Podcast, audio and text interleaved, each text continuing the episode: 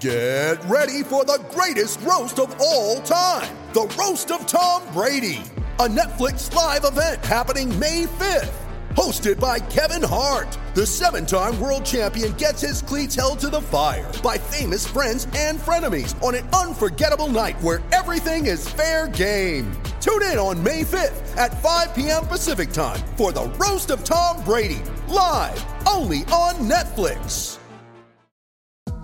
Hey everyone. This episode of An Eternity of Basketball is part of the Globally Ballin Podcast Network, a subsidiary of the Globally Ballin Media Network. For this show and other shows like it, such as the Globally Ballin Podcast, as well as projects like it, such as original articles and video work, visit globallyballin.com now. If you like this show, be sure to subscribe to it, as well as give it a five star rating and a review. We appreciate it. Now, to the show.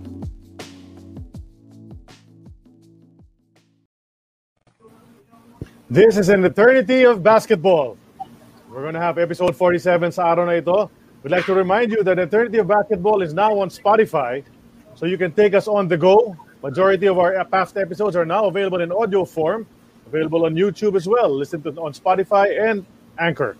And Eternity of Basketball is part of the Globally Ballin Network, so please catch the Globally Ballin podcast, a show where they take a surface level view of sports and opportunities around the world Listen on Apple Podcasts, Spotify, Anchor, and more. And of course, lots of other shows under the Globally Ballin Network. One of them is Hang Time with Cassie G. Cassie Gormley uh, invites uh, people from the volleyball world, and they talk about things other than volleyball as well. Listen to that on Apple Podcasts, Spotify, Anchor, and more. At ito na nga ang episode 47 ng An Eternity of Basketball At hindi na natin nabanggit ng matagal-tagal na itong uh, pangalan ng aming show, An Eternity of Basketball, was a phrase na ginagamit ni Joe Cantada noong siya commentator pa sa PBA back in the 80s. Pero yung isang nickname na ginagamit para sa aming guest sa araw na ito, Joe Cantada rin ang nagsabi noon at yun ang nag-stick sa kanya. Sabi ni Joe Cantada, this guy is always rough and tough and ready to face the opponent. Handang-handa kahit sino ang kalaban. Kaya tawagin natin siyang Rambo one of the toughest defenders during that time back in the 80s. Played for the Tanduay Rum Makers for most of his career and also one year for Beerhouse and then also for Shell. He's with us sa araw na ito. Maraming salamat sa iyong pagdalo sa aming munting kwentuhan dito sa An Eternity of Basketball sa ngalan ni Noel Zarate, ang aking kasama, Sid Ventura as well. Ako po si Charlie Cuna. With us today, Mr. Vic Rambo Sanchez. Vic, welcome to yeah. Rambo! Salamat. Ah, ano mo, medyo matagal-tagal ka namin trinackdown. Ano, hinahanap ka namin. Uh, ako, Tanduay fan. So talagang hinahanap namin yung mga Tanduay players, especially dun sa 86-87 championship teams. At yung nakahanap pa sa'yo, para sa amin, si Rene Canet, na hindi naman kasama sa team na yon Pero sabi niya, si Vic Sanchez, nandito sa States, hahanapin natin. At yun na nga, dahil sa connection nyo with the yung mga barkada dyan, sila Pat Costales. Thank you, Pat, for uh, helping us out dito kay Vic Sanchez. And dito ka na. And we're very pleased na nandito ka sa aming show, Vic. Dami natin pagkwekwentuhan, so kailangan umpisahan na natin ito. No? Alam namin, batang binyan ka, at doon ka nag-umpisa siguro. Paano nag-umpisa yung basketball, uh, yung hilig mo sa basketball, Vic, noong bata ka pa doon sa binyan? Uh, naglalaro-laro ako sa aming barangay. Tapos, nagpaliga yung mayor namin ng interbarangay at ako ay isinama ng aming kapit ng aming kapitan para sumali sa team. Yan, doon ako nag-umpisa sa interbarangay interbarangay sa bayan ng Binyang. At doon ako na-discover ng dating Olympic player na si Mr. Bayani Amador na na inalok ako na kung gusto kong maglaro ay dadalhin ako sa Mapua sa Mapua Institute of Technology para hmm. maglaro ng basketball. Ano yun? Mga ilang taong ka nun, Vic, nung nag, nag umbisa ka doon sa mga interbarangay na yon Saka ganong katangkad ka nga nung time na yon Uh, 17 years old ako noon. Ang height ko ay 6'2". Okay. Mm. Laki ka na. Big man ka na noon. Oo. Yung okay. ano, yung, yung tanong ko naman, ano, Vic, uh, sino, may, nung nagsimula kang mag-basketball, may mga iniidolo ka ba? I'm sure napapanood mo na yung mga player na Mika nung, nung araw, may mga iniidolo ka ba? Tsaka sino pa nagturo sa'yo kung paano mag-basketball? Wala namang wala namang nagturo sa akin kundi ako ay natuto ng basketball sa ano na, sa eskwela na, sa Mapua na. Doon ako na nasanay, nahubog. Yan. Uh, sa tulong ng coach ko, si Ike Liwanag, na ako'y tinuruan kung paano talaga ang isang player ay gagaling sa larong basketball. Yeah. Mm. Big, uh, pero sino yung ano, nagturo muna sa'yo bago ka nagmapua? Sino yung parang umudyot sa'yo na subukan maglaro ng basketball? Wala, wala akong wala akong natatandaan na nagturo sa akin, kundi by experience lang, yung mga barkada, laro kami ng mm. basketball, hanggang sa ako'y ah. maging uh, player nga ng barangay, laro ng basketball, yung by experience lamang. Oh. Tapos nga, tumulong sa akin uh, yung taong na nagtu- nagdala sa akin sa Mapua para doon talaga ako magpakadalo bahasa ng paglaro ng basketball. Doon ako natuto talaga. Pero sa barangay, sa bayan, o sa aming ano, wala tuturo sa akin. Kundi by hmm. experience lang talaga. Ang galing ano? Ang galing ano? Oh. Wala kang high school, yeah, high school training. No? Pero, Oo, oh, wala. Oh. Kasi nga eh, uh, yung mga yung mga ginagawa ko sa barangay o sa liga ng interbarangay eh malaki pa lang ano, malaki pa lang kaibahan nung ako'y nasa Mapua na kailangan talaga na maraming naitama sa akin kung paano talaga ang pamaraan para masanay ka at matuto ng larong basketball. Doon ako natuto talaga sa Mapua. Ang daming ano, ang daming itinama sa akin ni Coach Ike na no ko nasa Mapua. Mm-hmm. Ano anong taon ka Vic na nasa Mapua? Ilang anong year ka nag-start tapos ilang years ka naglaro doon sa sa Mapua? Dumating ako sa Mapua 19, 1974. Okay. Dalawang taon ako sa NCAA na naglaro ko ng NCAA dalawang taon. Tapos 1976 naglaro ko ng Mika mm-hmm. uh, sa sa ITM. ITM ang team namin noon, ITM. Tapos nung nung 76 at uh, pagkatapos noon 77 mm. mag-umpisa na yung ano, yung PBA. 'Yun. Naka kinuha ko ng Tanduay. Right, noong right. 1977.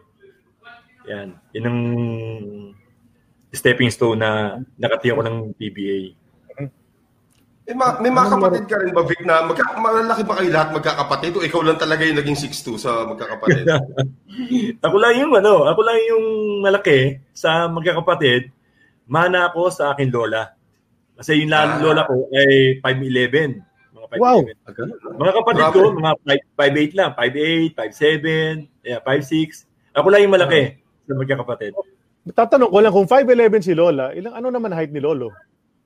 Ay, si Lolo, barado ko, mga lang, 5'9". Ah, mas malaki yeah. si Lolo. Okay. Malaki yung Lola talaga. Oh, laki yung Lola ko. Ta- tapos Vic, yung basketball yung una mo talaga nahiligan sport, di ka ba naglaro ng ibang sa, sa Binyan kasi alam natin, baseball ang malakas talaga diyan sa oh. lugar nyo. Hmm. Pero talaga ang number one sa akin, yung basketball. Ngayon, pag misa-misan, nagliliga ng softball, nasali ako softball, Hanggang doon lang. Yan, basketball talaga ako. Basketball talaga hilig ko. Nung Isipin panahon mo, yun, alam mo, 6'2", pitcher ka, di ba? Oo. Hindi, first base. First, first base, pwede rin. Kasi malaki eh, first base. Uh, eh, inaawat ako ng, ano, ng tatay ko kasi nga, ang laro ko yung basketball, baka maya, maapektuhan yung aking kamay o anuman o paa. Kaya, uh, kaya sabi sa akin, tigilan mo na yung softball nag-focus ka na lamang sa basketball. okay. Oh, okay. Pero hilig mo rin sana softball. Hindi naman. Hindi naman. Ah, okay. Laro-laro lang, ha? Laro-laro lang. O, tama naman kasi, yung naging decision. O, hindi, nabanggit ko lang yan, guys, kasi sa sa buong Pilipinas siguro, yung Laguna talaga yung ano, isa sa mga pinaka, kumbaga baseball yung number one sport talaga sa Laguna. Yung basketball secondary oh, lang talaga. Oo, oh, kanlubang. Kanlubang. kanlubang. Oo.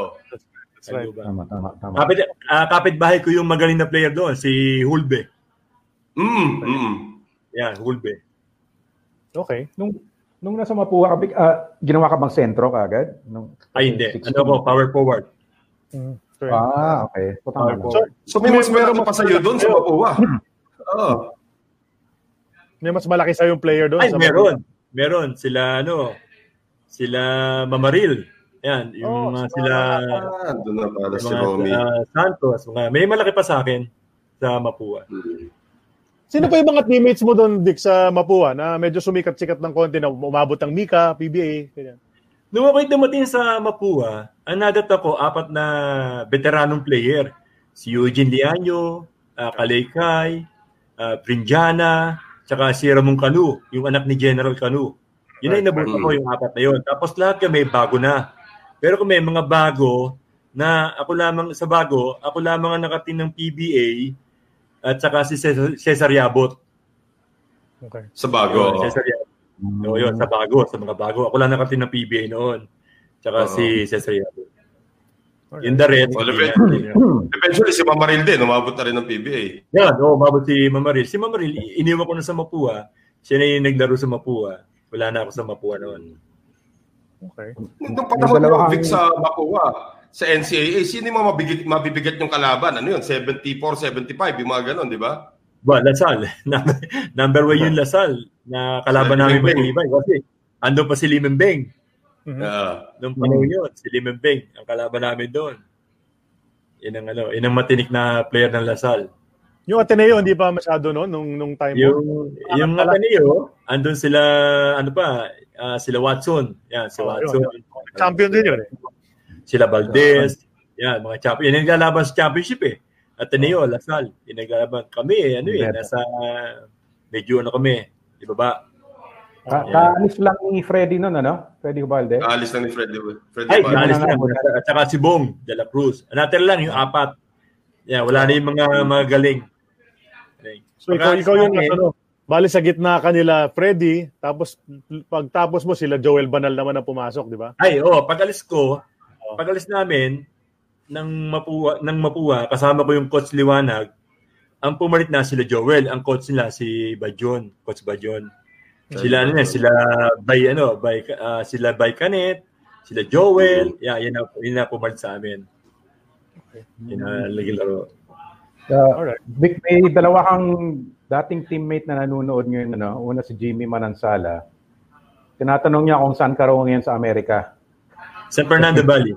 Ayun, San Fernando Valley. Tapos si Mon Fernandez, nanonood din. Message niya, Oh. oh, sabi niya, Rambo my man. Sabi niya. nga pala. Yeah. nga. Rambo my man, sabi ni Don Ramon.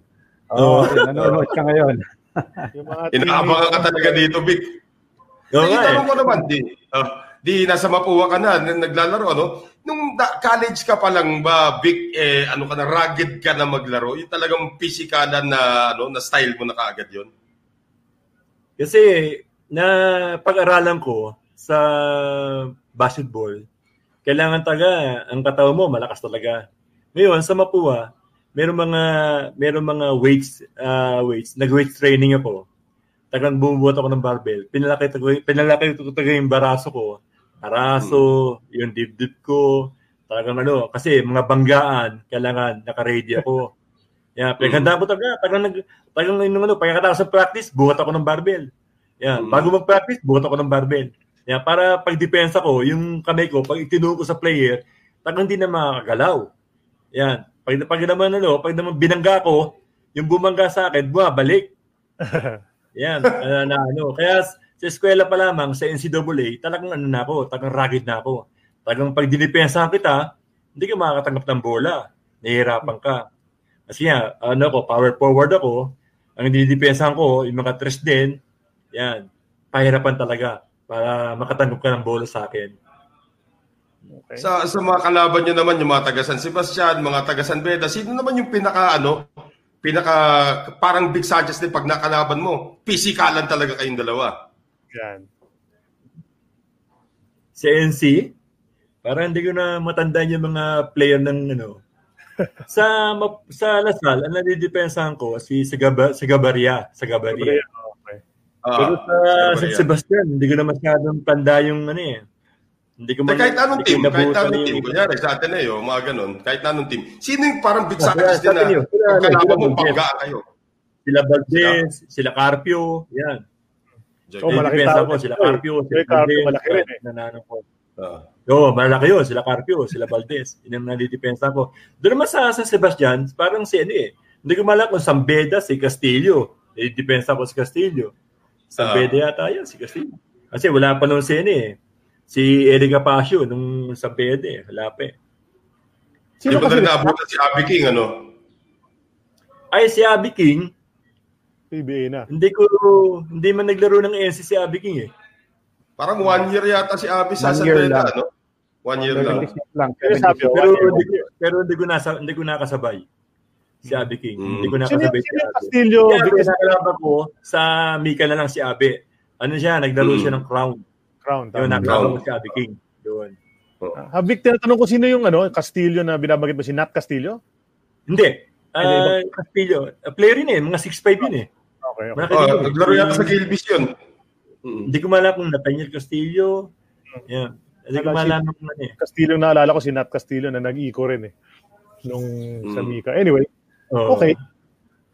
Tapos yung ano, nagsabi mo, after after Mapua days mo, lumipat ka sa Mika. Mika. One year, ba? Sa One ITM. year. ITM. Oh, ITM.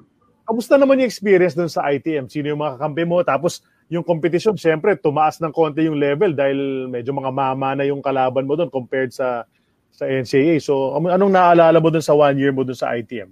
Sa one year ko sa ITM, nakasama ko sila, si, kasama ko si Sariabot, siya, siya yung gwardiya namin. Nakasama ko sila Beneventura, nakasama ko si Richard De La Peña, nakasama ko si Orpilla, yung talagang mga veterano na eh, nakakopya ng mga ibang style ng basketball. Yan, mm-hmm. natuturin ako ng ano, kung ano dapat kong gawin, tinuturuan nila ako. Yan, oh. mga additional, mga adjustment sa basketball. Na ito dapat ang gawin ko, Vic, ito dapat ang gawin mo, gato gato. Yan, tinuturuan nila ako kasi sila ahead sa akin. Sila ano, sila Marsigan na ng UST. Mm. Yan, nakasama ko sa Mika yon sa ITM. Sino coach mo doon uh, sa ITM, Vic? Si, ano, si Ike Liwanag. Oh, Ike Liwanag. Hmm, Ike Liwanag. Hindi alam, hindi alam ng ibang tao. Eh.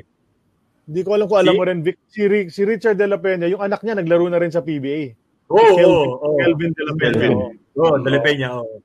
Yeah. Sila Beneventura, oh. yan. Mga veterano. Sa Mika naman. Oo oh. oh, nga eh. Nag, nagmapuwa rin Mika naman, Vic. College, di ba? Si, oh, si hmm. Kelvin De La Peña, nagmapuwa din yan. Mapuwa din. Nag-MVP ng NCAA yun, kung di ako nagkakamali. Correct, correct. MVP yan. Hmm. Na-injure lang eh, di ba? Na-injure lang kaya ah. hindi tumagal din sa sa PBA. No, hindi, tanong ko kanina, di ba sa NCAA Vic, may tinatanong ko sino yung mga katapat mong parang Vic Sanchez din maglaro na makikipag uh, uh, pisikalan para sa bola. Pero sa Mika, I'm sure maraming parang Vic Sanchez din maglaro dyan na nakatapat mo. Ay, marami. Marami dito. ano, um, no harm, no foul eh. Parang no harm, no foul eh. Mm-hmm. Yung Mika namin, talagang ano, dagal dilan talaga doon, pati ba yan? Kaya kailangan mm-hmm. matibay ka talaga. Nung amateur ko, talagang yung yung katawan ko, pinaluga, bahagi talaga. Talagang pambangga. Sa laro lang yon Pero pag, pagkatapos ng laro, hindi na, sabi ko. Ako gusto ko sa laro lang. Sino yung mga nakik, yes. nakapakikisan ka dun sa ano sa Mika? Sino yung mga kalaban mong ano talagang pisikalan kung pisikalan talaga sa Mika, sa Mika? Nakakasama na kalaban namin diyan eh, yung yan, yung crown. Yan katulad niyan la si Abby King. Si Abby King eh, crown niya. Eh. Yan, nakakadepensa ko si Abby King. Nakakabangga ko si Abby King. Si Abby King, malaki din rin si Abby King. Laki eh. Laking lalaki din. Uh, ang taas din ni Abby King, 6'4". Eh ako noon, mga 6'3 lang ako eh. Mhm. Kaya sabayan kami ni Abby King, depensahan. Ilang na ano ko eh, sa ibang team, di ko masyadong matanda na kung sino eh. Kasi matagal na. Di ko na, di ko na na-release sa utak ko. Di mo na naiisip ha? Matagal-tagal mo na dito. Maisip ko lamang, maisip ko lamang yung player. Kung naglaro ng PBA, ma, ma, maisip ko kung sino. Kaya katod na ng Crown, andun sila Emer Legaspi, yan. Nakatanda ko kasi PBA player. Pero yung iba, hindi naman nag-PBA player na eh. Baka may nakatanda ko, sila Dasaya. Yan, naglaro mm. sa Soviet Fields. Sila Dasaya, Eto Globo, Yeah, yan ang mga mm. nakakadakildilan ko. Yeah, sila Desaya. Yeah. Pero yun na nga yung, yung, yung reputation mga rugged player, pero parang halos ano eh, hindi ka nakikipagsuntukan. Ewan ko sa Mika kung nakipagsuntukan ka na. May, may insidente ba na napaaway ka dahil sa pagiging physical nung nasa Mika ka? Hindi, hindi ako ano. Hindi, ako eh, rugged player ako sa laro lamang, sa court. No, tsaka hmm. hindi ako nakipagsuntukan sa court kasi pag nakita ko, hindi naman lalaban sa akin eh. Kala nila, ubod ng tapang ko eh. Pero hindi. Pwede sa pagkatapos ng laro, yan, ano na, yung magkakaibigan na. Hindi na pwede yung away-away tayo, hindi. Sa laro lang. Sa laro lang talaga. Depensa lang ako, pero hindi nakikipagsuntukan sa akin. Kasi makita na ako, takot na eh. Pwede, dinadaan sa ano, no? Unahan lang naman sa sindakan yan, di ba? Yun, tama ka doon. Una, tama ka doon. Tama ka doon. Pag kasi, pag ikaw ay nasindak, pag ikaw ay nasindak, ay, wala na, tapos ka na. Kailangan, pag ikaw tinira, gaganti ka. Yeah, para yung ano, yung kung ano, lumalabang ka. Yeah, para mm. hindi ka na ulitin na tirahin. Pero ako hindi ko naninira. Ako lang, gumaganti lang ako, gumaganti. Kaya lang, pag gumanti ako, thrown out. thrown out. yung, sa, yung pa, parang ito sinabi ni Abby King dati. second motion, second motion. Second diba? motion. Yun yung nabubuhay lagi yung second motion eh. Yes. Oh. Nakakatawa. Okay. Pero one year ka lang sa Mika naglaro tapos nag-decide ka na na game na. Ready ready ka na makipag-bakbakan uh, sa sa PBA. Paano ka naman napadpad sa Tanduay, sa Elizalde franchise? Ay, ano yan? Magandang kwentuhan yan. Sige. Kasi bago ako na kuha ng Tanduay, inahanap ako ni Mr. Nat Canson nung panong yon, Nat Canson, para maglaro sa Toyota. Hindi kami nakita, hindi kami nakausap. Uh, ang nakita nila si ano, si Nick Bulaong.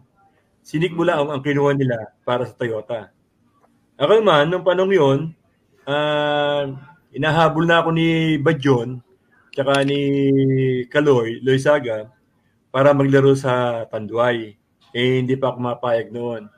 Hanggang sa mag-decide kami, ni Rick Katakutan, na mag-PBA na kami, para sa Tanduay. Mm-hmm. Okay. Okay. Di ba ano ano ba ITM? Anong sister team ng ITM sa PBA? Di ba Tefilin? Hindi, na hindi, wala. Hindi, ba? Ano yun eh? Wala. Yung ITM eh, Imperial Textile Mills, wala. Ang presidente mm. noon eh, ang presidente ng ITM eh, uh, Pilipino. Mm-hmm. Pilipino yun. So hindi sila farm team ng kahit anong PBA? Yeah, hindi, hindi sila part ng ano. Oo. Okay. Okay. Hindi kasi naisip ko lang eh, yung Tanduay kasi, di ba, eh, uh, Iko, Iko, lakas-lakas nun sa ano sa Mika tapos biglang kumuha sila ng taga ITM. Uh, paano nangyari yung yung ano ni-recruit ka o lumapit ka lang kay, kay sabi ni, ni Coach Bad yun, o dito ka na lang sa akin, may wala bang ganun or may ibang teams na kumukuha rin sa iyo sa PBA? Hindi nga, yun nga, yung kinuha ko ng ano, ng Toyota, Toyota, Toyota kinuha, oh. si Ngayon, hmm. sa paglalaro ko sa IT, sa Mika, eh, si Badyon, sunod, sunod na sunod sa akin. Gusto kong kausapin, gusto kong alukin, yan. Para maglaro sa. Uh, Pero hindi ako lumalapit okay. sa kanila. Hindi ako lumalapit. Uh, naghanap sila ng ano, naghanap sila ng big man na medyo Yes, oh, big palaban. man. Ah, Kaya diba? ang nakuha, ako at saka si Rick Katakutan.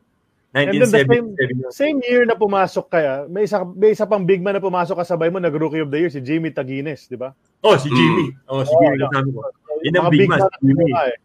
Yeah, si Jimmy. Oh, Pinag-uusapan natin kanina si Abby King. Nanonood na si Abby King ngayon. Nanonood siya ngayon ng show. Uh, diba? Tapos may mga nag bumabati sa'yo rito. Ang tawag sa'yo si Tito Haba. Tito Haba. Ayan sabi, Tito Haba. Hello, Kuya Haba from Ate Nilda sa Dumaguete City. Tapos sabi ni Ray, Runef Tito Haba. Bakit? Sino ba? Bakit Tito Haba? Ikaw ba yon? Identified ka ba na ikaw? Kasi mga ano eh, mga pamangkin ko. Pamangkin ko sa pinsan. Okay. Yan, pamangkin. Yung mga, uh, ano, yung mga tiga Dumaguete, eh. Yan, press casting ko yan. Si Ate Nilda, press casting. Okay. Saka si Ray Lazaro nanonood na rin. Isa oh. pang kakampi mo. Grabe. Parang reunion dito sa ano eh, sa mga nanonood ngayon. Mga puro Jimmy Manansala, Mon Fernandez. Oh, si Ray naman, nasa East. Nasa East oh. yan, nasa East Coast. Ah. Oh, nakasama ah, na rin namin dito. Nag-guest ah. na rin dito. Ah, si Ray. Oh, okay, oh, oh namin rin kwento ni, ni Ray. No. May pinapatanong ulit pala si Mon Fernandez kung slang ka na raw ba mag-English? eh? Ah, hindi. Hindi. hindi. Hindi ko ba limutan ng ating ano, lengguwahe at Tagalog. Ah, kinu kinukulit ka ni, ano, ni Don Ramon ngayon, ha? Oo. Oh. Nakakatawa ka, Oo. Eh, tanong ko nga, ano, bakit, bakit ka natawag na Tito Haba? Anong, ano, baka haba naman talaga yung palayo mo. Ano, paano naging Tito Haba yan? Hindi, nung panahon kasi sa barangay na sa amin, sa barangay sa amin, yung mga matatanda, pag may nakita silang malaki, kay haba-haba naman tong taong to. And, eh ako noon, eh ako noon, uh, ako noon, payat ako na matangkad. Six footer ako, pero payat ako, kaya sabi sa akin ng mga mga matatanda sa amin, Oy, haba, kaya haba-haba itong taong to. Haba, yan, haba na lang haba. kaya nagis na, nagis na na, haba na tawag sa akin, haba. Okay, kaya yung mga pamangkin ko, Tito Haba, ibig na Tito Big, Tito Haba, Tito Haba, kaya puro haba na. Tumikit na. Tumikit na. Sa buong binyan yun. Yan, kila, basta haba. Yan, yun. Uh, okay. Yung ano yung early years mo sa Tanduay, may mga nakasama ka rin na yung mga mas naunang mga sikat katulad na nila Rene Canent, 'di ba? Uh, yung mga oh, Mike Bilbao, yung mga ganyan. Um, siyempre, bat, bata ka pa noon, no, bago ka dun sa team. Sino yung mga veterans sa sa Tanduay squad na parang uh, parang binata ka, parang ginawa kang ano, parang mentee nila. O, kinupkup ka uh, para doon sa basketball career mo. May, may ganun ba? May mga nag-advise sa'yo na parang, oh, Vic, ganito yun, ganyan. Okay. Eh, nung pumasok ako sa sa Tanduay, medyo matapang na ako noon sa laro. Lalo pa akong tumapang nung ako yung suportahan ng mga ano ng mga dihat ng Tanduay. Katulad ni Freddy Webb. Inabutan ko si Freddy Webb. Tama. Noong 1977. Yan, sila Rene Canin. Yun ang mga sumusuporta sa akin na pag ako eh inaapi, yung uh, merong tumitira sa akin, merong bumabangga sa akin, sabihin sa akin nila, sige, banggay mo din. Pag binangga ka, banggay mo din. Yan, depensa mo sarili mo. Sabi niya yan. Kakainin ka niyan. Yan. Yun ang, ano, yun ang turo sa akin ng mga, ano, ng mga inabutan ko sa Tanduay. Yung mga, ano. Kasi iba naman eh, mga puro kami bago eh. Sila G, sila Jimmy Taguines, yan, inabutan kong ano, sila Dave Supnet, yan, isa rin sa mga sumusuporta sa akin. Yan, si Abed Gutierrez, nakasama ko yan sa Tanduay. Oo, oh, tagal mo nakasama yon. Si Rick. Yan, basta ako, dumating ako sa PBA, matapang na ako talaga. Na, na lang, na supportan pa ng tapang yung mga nagtuturo sa akin, suportahan pa. Pero pagkatapos ng laro, hindi na ako matapang. Yan. takot na ako noon, takot na ako noon. Isa, isa pa kasama mo si, isa pa kasama mo si Berto. Si Bert si Robert, si Robert. Oo, oh, si Bert, um, yan. Sa Rizal niya, matapang niya si Bert. Kasi mga kapatid niya, puro mga militar. Correct. Matapang correct. ni si Bert. Diba? Yun yung mga, kasama yung coach, sino mga coach mo nung bago ka sa, ano, nung rookie year mo? Si Kaloy Saga. Si Kaloy. Si Kaloy. dami namin naging coach eh. Si Tito Eduque. Oh, correct. Mm. Yeah. Si, ano, si nag nag-coach pa si Sunny Reyes. Tama, yeah. Freddy Webb. Freddy Webb. Pelo. Yan. Turo. Si, si Freddy Webb. Yan. Turo, nandun din, dumaan din. Si, si Turo doon, natapos kay Turo. Tapos ang muli-muli, ang muli ang muli, si Turo, ito na, tapos si Eli Capasio. Tama, tama. Yan. Nag-coach si Eli Capasio eh. 19, 19, oh. 1987. Eli Capasio. Tama. Tapos noon, 88 na na ako. Nasa Shell na ako noon. That's right, that's right. Uh, nag-disband ng Tanduay. Oo. Uh, balik, babalik lang oh, sa 1977. Binenta, di ba? Binenta. Babalik lang ako sa 1977. Sino yung mga, ano, yung tinatanong ni Sinto parate, pagpasok mo ng PBA, sino yung mga nag-welcome ka agad sa'yo doon? Sino tong batang to? Bigyan ka agad natin. Sino yung unang bumigay sa'yo? Natanda ko, unang bumigay sa akin si ano eh. Si si Sunny Jaworski. Oh, okay. Okay. Paano ba? karangalan yun. Anong kwento doon? Anong kwento doon? Si Sunny Jaworski, ang ano, ang bumili sa akin. Tapos nasundan ni Mont Fernandez, na, na binira din ako. Yan, mga Toyota yun, mga Toyota. Pero hindi ko Mike Shilere kanin sila Rene, hindi po sila Mike. Sige, gumanti ka. Sabi niya. Kaya gumanti ako. Gumanti ako. Gumanti ako kay Sunny Jowarski. Gumanti ako kay Montanades. Yan. Doon nila nalaman na na ako pala, eh, tirdod din pala. Yan. Pero paano, paano, Vic, yung mga bigay nila sa'yo? Siko-siko lang, papatid-patid, paano, anong bigay? Paano oh, bigay ni Sunny sa'yo? Papatid ka talaga. Uh-huh. Ah, bababay ka talaga. Simon nga eh. Lumubog yung mga ano eh. Tinira ko ni Ramon dito. Ni Ramon. Yung gumanti ako. Nang gumanti ako, yun. hindi na ako tinitira. Yan, kahit si Sunny, sabi ni Sunny kay Rene, Ne, tinira ako ni Vic. Sabi, tinira mo, di titirahin ka talaga. Sabi nga ni, ano, ni Sunny kay Rene Canen. Kasi nga, kailangan taga ka. Pag, pag hindi ka gumante, ay wala na, tapos na career mo. Magano ka na, magano ka na, mag-retire ka sa PBA. Hindi ka pwede player. Kaya kailangan taga matapang ka. Kaya, kailangan lang natin ba- gagaling ka. Tama. Uh, kailangan lang natin banggitin ha. Sa 47, pang 47 na guest na natin si si Boss Vic. Ang dami na nagsabi yung unang bumigay sa kanila, nag binigyan sila, si Sandy Jaworski talaga eh, di ba? Oo. Oh. talaga si Sunny nag-welcome sa marami, kahit sila Bernie Fabiosa, ganyan. Oh. Sunny Jaworski talaga yung... Uh, pero mabait naman, Sunny. Mabait taga laro lang talaga eh. Kasama lang taga sa laro yun.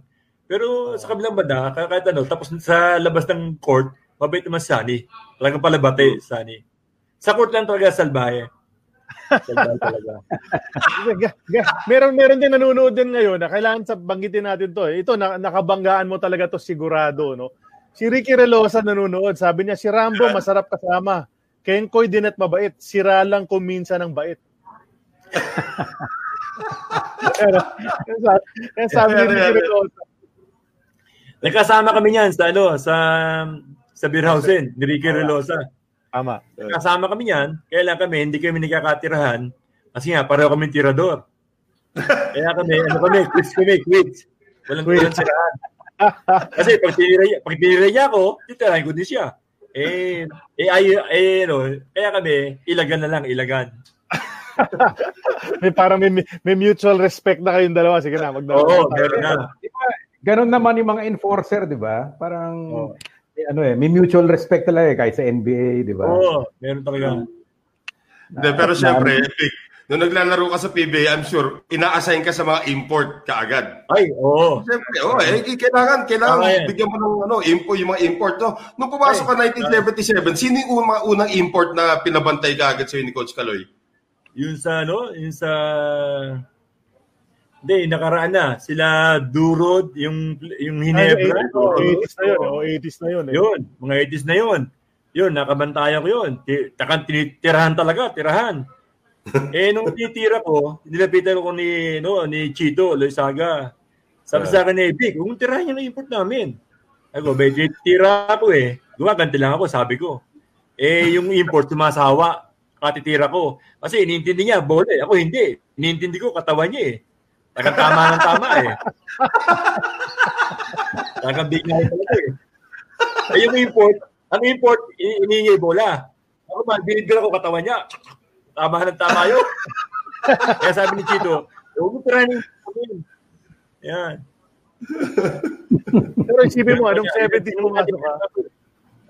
Yung pumasok ka ng 70s, yung mga import, nasa 7 foot eh. 7-footer yung 1970s, nung bagong pasok ka, 1977. Hindi pesa yun. Oo, oh. oh, di ba? Mga 7-footer yung mga import. Yun, di pesa yun.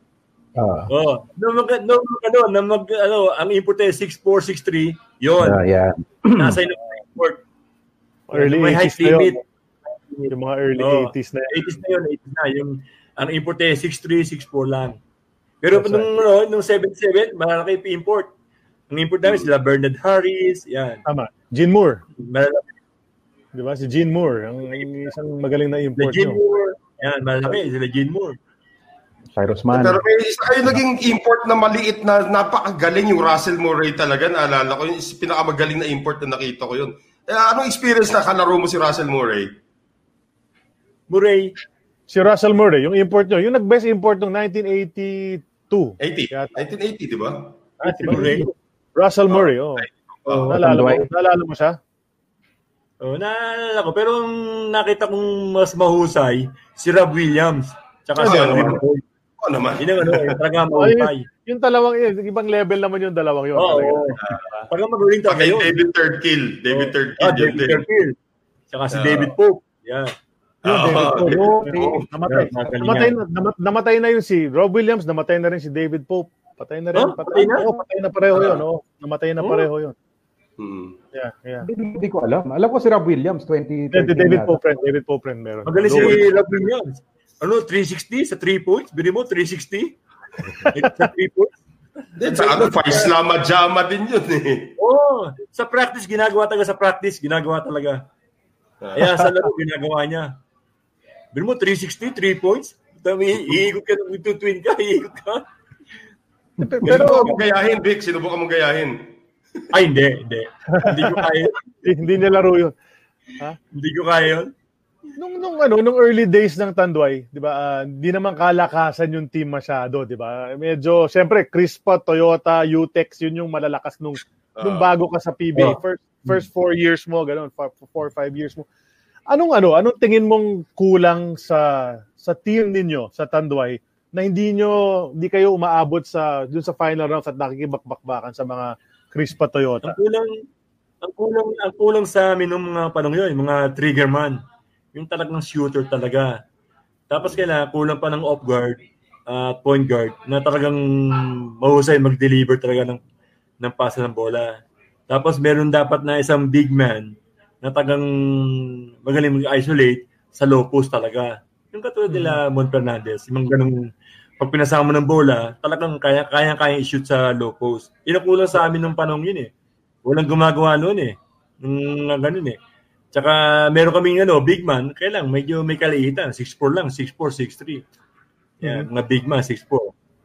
Yan. Diba, ano po tayo mga... na si, ano na si Father Eli, si Eli Capasio?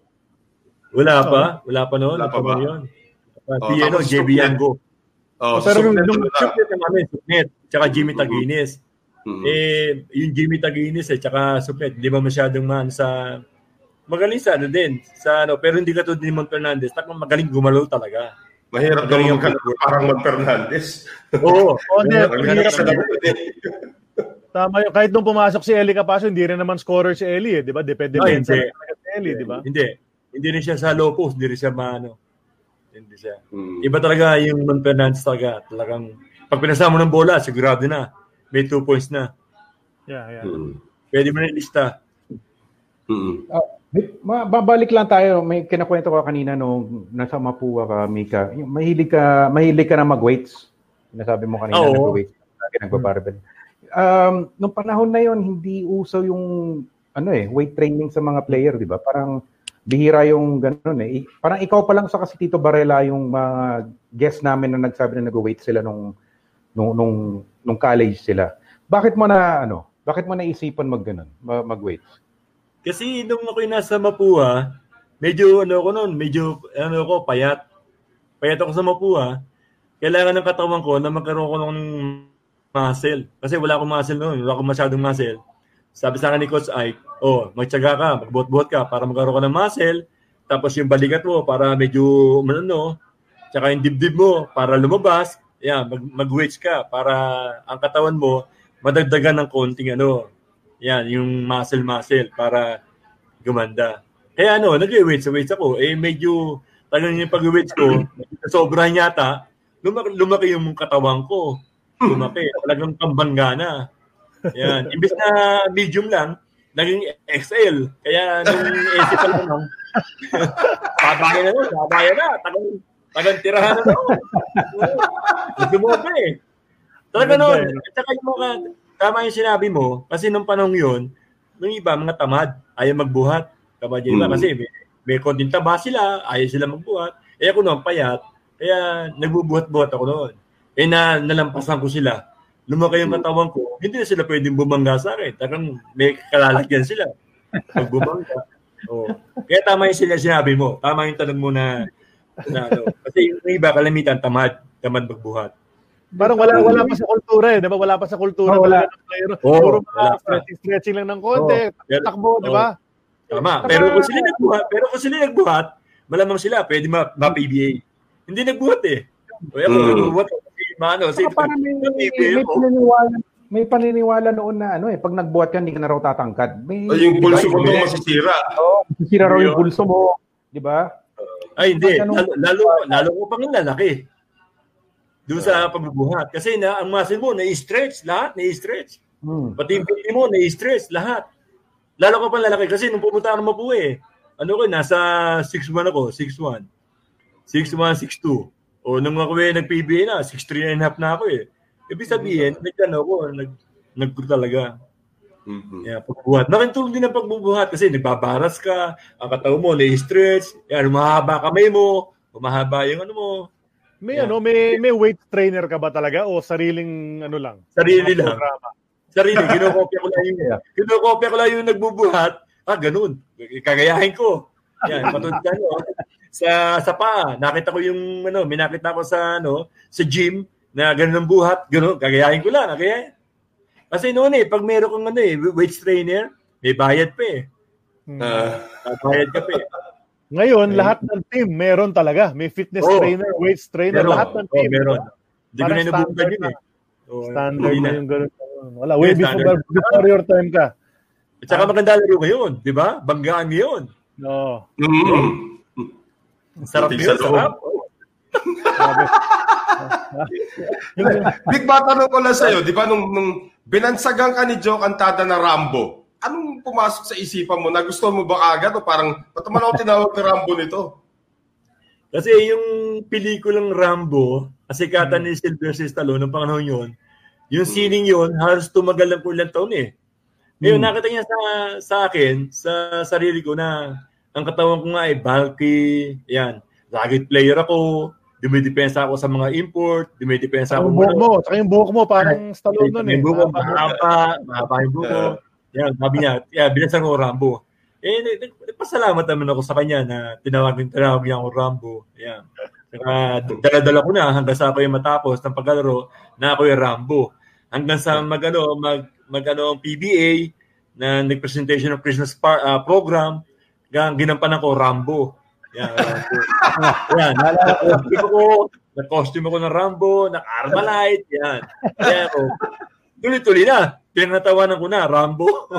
Sana may video tayo no, no? Video o photo man lang no nakarambo ka talaga ng gano'n. Pero kung nakita mo ba yung poster na ginawa ni Noel para dito sa episode na ito, yung ulo mo inilagay sa katawan ni Rambo, may hawak na na ano, Armalite. Armalite. Hindi mo nakita, ano, sabi mo kay Pat, ipakita sa'yo mamaya. Ganda ng poster na ginawa ni hindi, nakita ko na. Nakita ko na. Diba? Oh, nakita ko na. Pinilit ko lang yun eh. The Rise of Rambo. Marami, marami rin nagkikwento kasi, Vic, na nung after a while, naging kaibigan mo na rin si Joe Cantada na parati mo daw pinapadala ng puto binyan pag may laro kayo. Totoo ba yung kwentong yun? Oo, oh, totoo yun. Uh, naging ano siya, naging, naging ninong ng pang, pangalawang anak ko. Naging ninong siya. Kaya uh, naging malapit kami sa isa't isa pag mga panahon ng mangga, dadala ko ng isang basket ng mangga yun. Tsaka wow. kada laro, pag ano, may dala akong puto. Dadala ko ng puto si Joe. Uh-huh. Yan, inaano ko. Yan, nagkaano kami, naging close kami sa isa. Nagkakabatian kami, kwentuhan. Yan, nagkapalagayan ng loob. At saka sinasabi lagi ni Joe Cantada, on the air, sinasabi niya, my favorite player. Diba, my favorite oh. player, Rambo Sanchez. Lagi niya sinasabi, my favorite player. 'Di ba? So talagang ano, mukhang nagkasundo talaga kayong dalawa ni ni Joe Cantada. 'Di ba?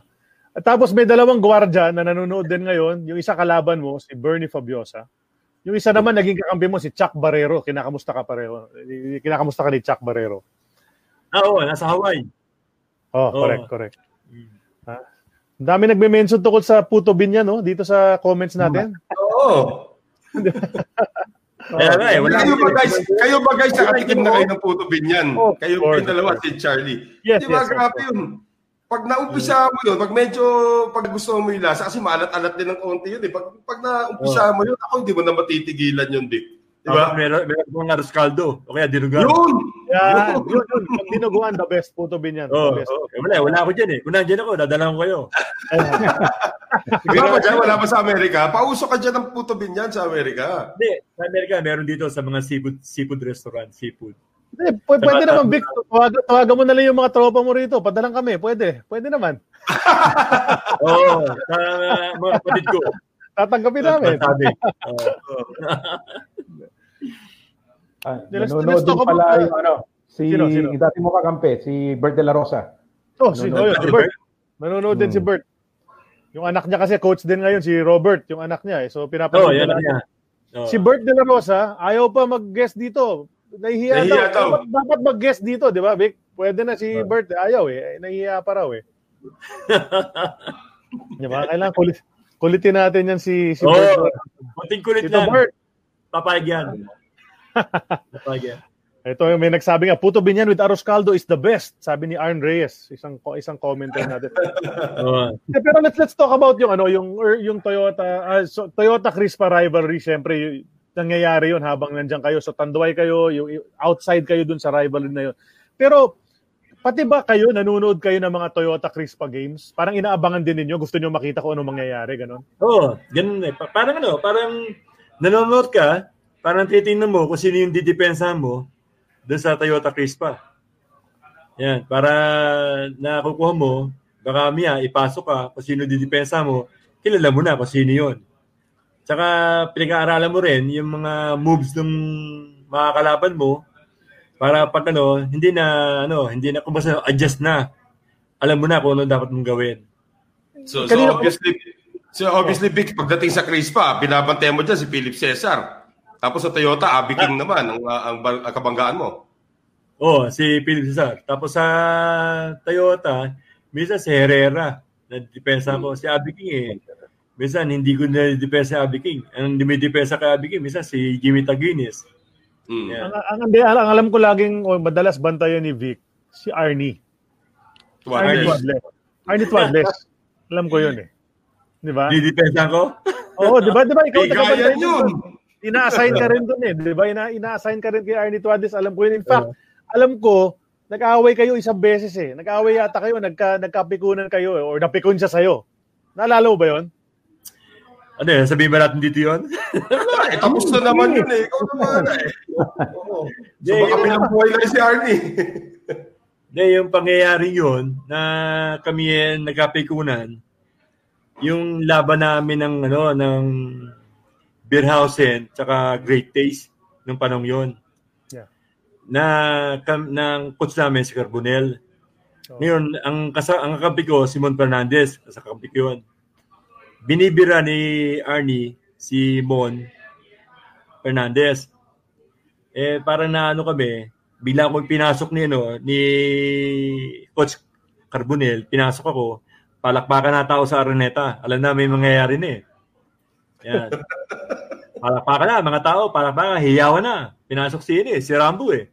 Ngayon, sabi ko kay Arnie, Arnie, huwag tirahin. Kasi kayo, ah, kapwa Cebuano, huwag kayo magtirahan, sabi ko. Eh, si Mo naman, di man naninira, sabi ko. Di tira mo.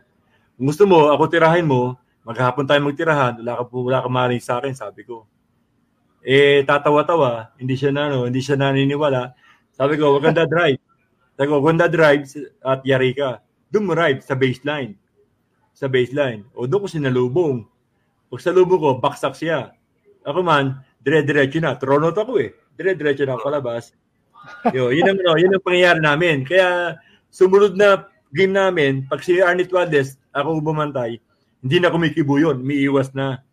Yan, medyo unlock na.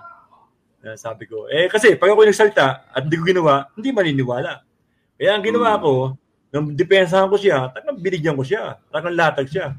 Ayun. Yun ang, yun ang pangyayari na kung basta, no, sinuportahan ko lang si Mon Fernandez na sabi ko, huwag mo tirahin. Hindi ka man tinitira, tinitira mo. Sabi ko yun, yun, yun, yun talaga ang role ng enforcer sa isang team. Eh. You have to support Yes. yung, yung, main, yung main man, si Mon Fernandez. Oo. Especially 1984, talagang si Mon Fernandez ang main man sa buong PBA. Grabe yung Yun, 1984. no. Oh, dami, no, bro. galing. Diba? Ibang level yung laro niya nun. Pero kailangan, sa kaya kailangan bantayan nyo siya. Hindi pwedeng ma, sa'yo masaktan dahil pag mawala Oo. siya, laki mo Yun mawala eh. siya. Mm. At saka mabait naman eh. Hindi- Sabi ko, tinitira mo. Hindi mo nakibusi. Tinitira mo, sabi ko. Kaya ang akin lang, eh, sabi ko, huwag naman huwag tirahin. Hindi ka man tinitira, sabi ko. Kaya ako na yung, ano, ako na yung humarang. Ako na yung Pero nagbigay. kamusta naman ang naging relationship ninyo ni Arnie? Siyempre, nagkailangan na nga dun sa game. Pero di naman kayo magkaaway. Ay, hindi. Baka na tumuloy kayo na magkaaway. Pagkatapos, ng game eh, nakita ko, Arnie, oh, pasensya ka na ha. Oh, party lang ng game yun, sabi ko. Binabati ko naman eh, pagkatapos eh. Hindi hindi ko hindi ko tatanim tatanim ako hindi. Basta pagkatapos ng game, paglabas namin sa gym, sabi ko, Arnie, pasensya ka na. Part, part lang ng game yun, sabi ko. Ayun, huwag tayo mag-aaway, sabi ko. Okay naman siya. Kaya- Oo naman siya. Oo, ano mo siya, oo. Ang dami kasi nagbanggit eh. Ang dami Oo. nagbanggit na viewers eh, yung insidente nyo raw ni Arnie Tuadles. Kaya hindi nila nakalimutan. Kaya Oo. magandang na pag-usapan natin. Oo. Hindi kailangan pag-usapan yung mga ganyang pangyayari, di ba? No, marami, marami, marami mga pangyayari. Eh, pwede nang balikan eh. Tapos na, wala na naman. Hindi ka naman masususpindi ng PBA kung pinag-usapan nyo na yun ngayon. Tapos na. Okay na yun. Absuelto eh, na lahat. Sa PBA naman, pag ikaw na thrown out, patatawag ka ng office. Iimbestigahan ka. Ang, ang ginagawa ko naman, pag ako ay pumunta ng PBA office, dadala akong puto. Sino yeah. commissioner nun? Si Mr. ano, Cornelienko na, no? Cornelienko na ba yung commissioner? Salud na. Reto. Reto mo. Salud. Oh, salud. Tapos si Linda, Linda. Yun, tapos dala ko puto. Pag nakita nila puto, siya, maghahanda sila ng kape. Kain na sila, puto. Sabi, oh, sabi, si Vic, pauwi na yan. Wala na interview. Pauwi na si Vic. okay, ah. Grabe, no? Yung, ano, masaya. Masaya sarap ng, sarap ng mga kwento ng ganyan. Alam mo, alam mo may matutuwa kasi kakadakita ko lang nag, uh, nanonood na rin ngayon. Yung isang bata mo rin, si Onchi de la Cruz, nanonood din ngayon. Ganon uh, din yung mga ganyan yung mga kwento niya, yung mga kwento mo ngayon, ganon din yung mga kwento niya nung nag-guest rito sa amin. Oo. kamusta ka? Kinakamusta ka? Kamusta raw Rambo? Sabi ni Onchi. Di ba?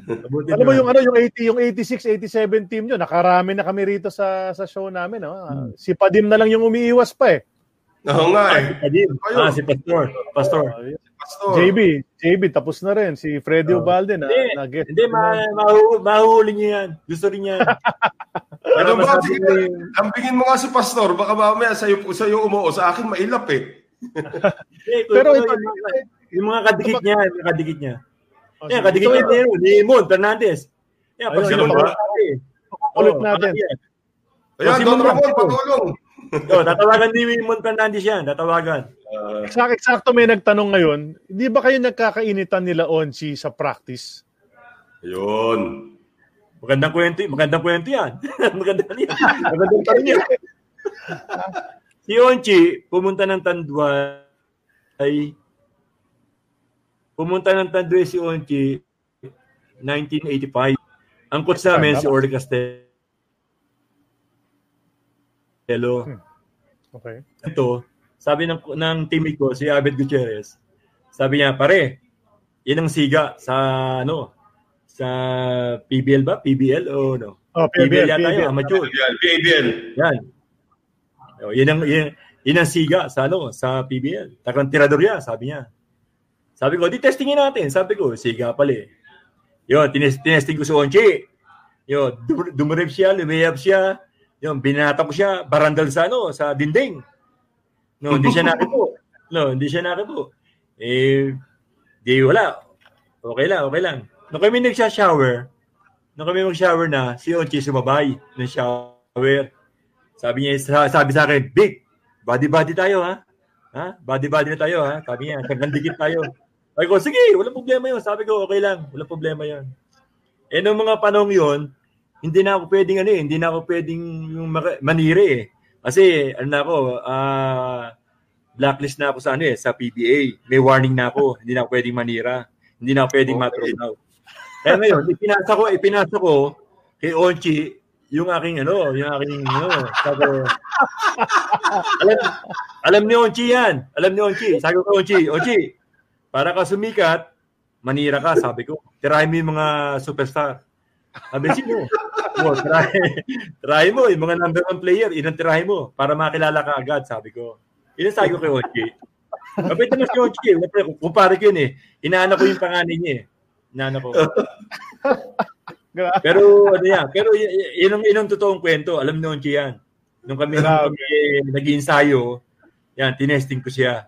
Oh, parang, parang mata, matapang talaga. Walang ano. Pero tinesting. So, grabe, yeah. sarap. Ang galing ng kwento na yan, no? yung pasahan ng uh, pagiging enforcer from one enforcer to another, no? Ang tindi oh, ng kwento. So wait, ano, we end natin yung first half ng ating show today. On that note, mag sa short break lang ang AEOB. We'll be back right away. An Eternity of Basketball is on Spotify. You can take us on the go. Listen to all our episodes now in audio form on Spotify as well as on Anchor. AOB is part of the Globally Ballin Network. Check out the Globally Ballin podcast, also on Apple Podcast, Spotify, Anchor, and more. At syempre, Pakisamahan din natin yung ating mga kasamahan sa Globally Ballin Network. One of them is Cassie G.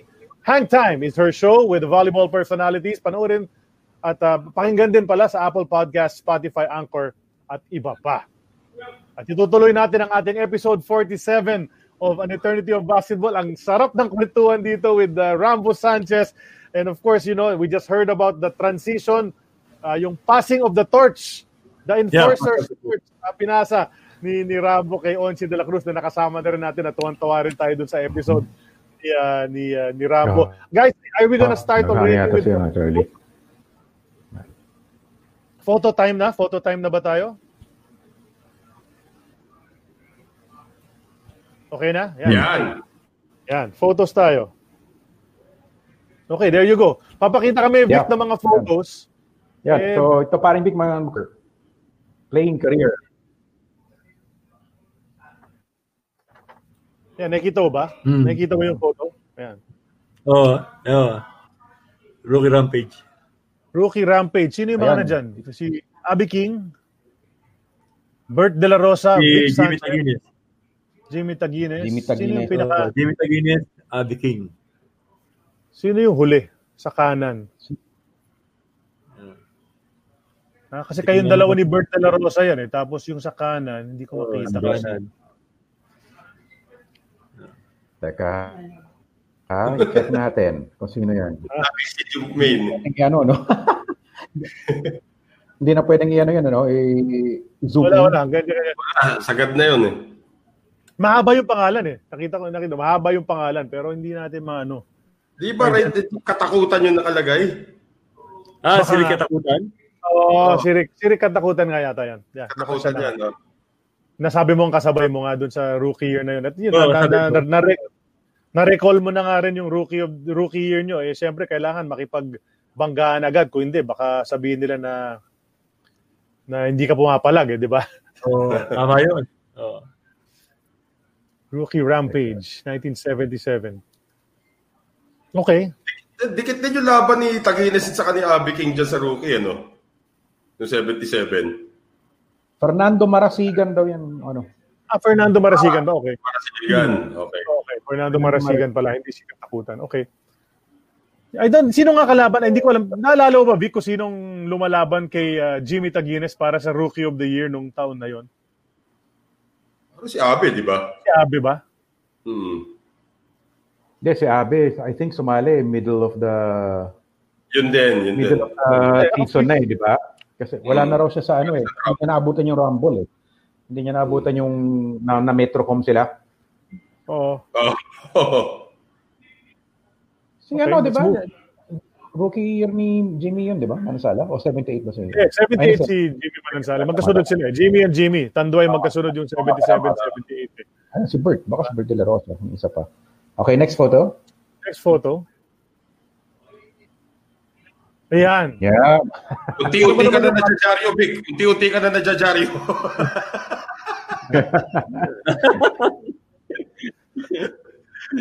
Parang 77, sino ba itong bagong 78, ayan na, sikat na, nadyajaryo na parate.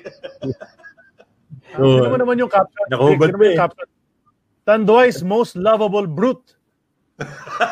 Kaya nga. Talagang ito yung gusto kong maging trademark, ano, big na yung rugged talaga. No? Yung mga, mga, may mga nauna pa sa'yo, sila Boy Clarino, ganyan din maglaro eh. Pero ikaw talaga, dinala mo to another level eh.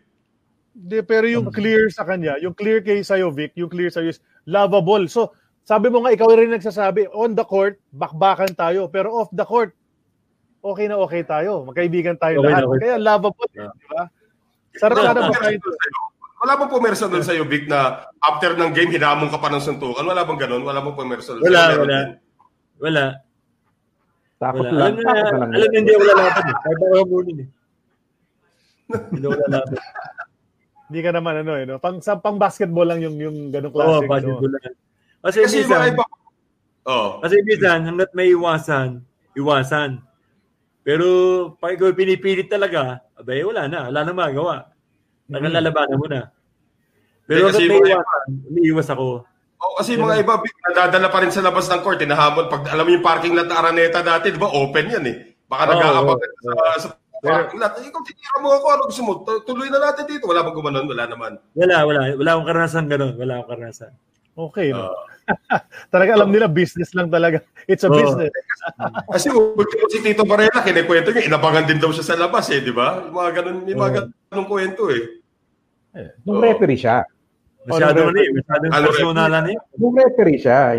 siya referee. ng- Oh, referee. Oh, yung player, hindi. Ayan. Ah, ito. Yan na, Team, na. team. Oh, Yan, yan. Sila Gene Moore, ang na-import. O, tinan mo yung buhok mo dyan, Vic. Oo nga, eh, haba eh. Lahat kayo, eh, Timo si Gutierrez, oh. Oo, haba lahat. Sila lahat. Lahat. 1970, this is 1978 kasi si Jimmy Manansala nandyan na eh. Oh, pahaba ng buhok eh, pahaba. Di, paborito ko Oh, talaga yung buhok ni Ahmed Gutierrez. Akala mo rockstar eh. Parang si ano eh. Oo. Tama. Vincent Dapalong ba yung dating? Di ba? And then yun, andyan, andyan yung ano eh, andyan yung mga veterano nga, yung binanggit mo kanina, Rene Canet, Oo.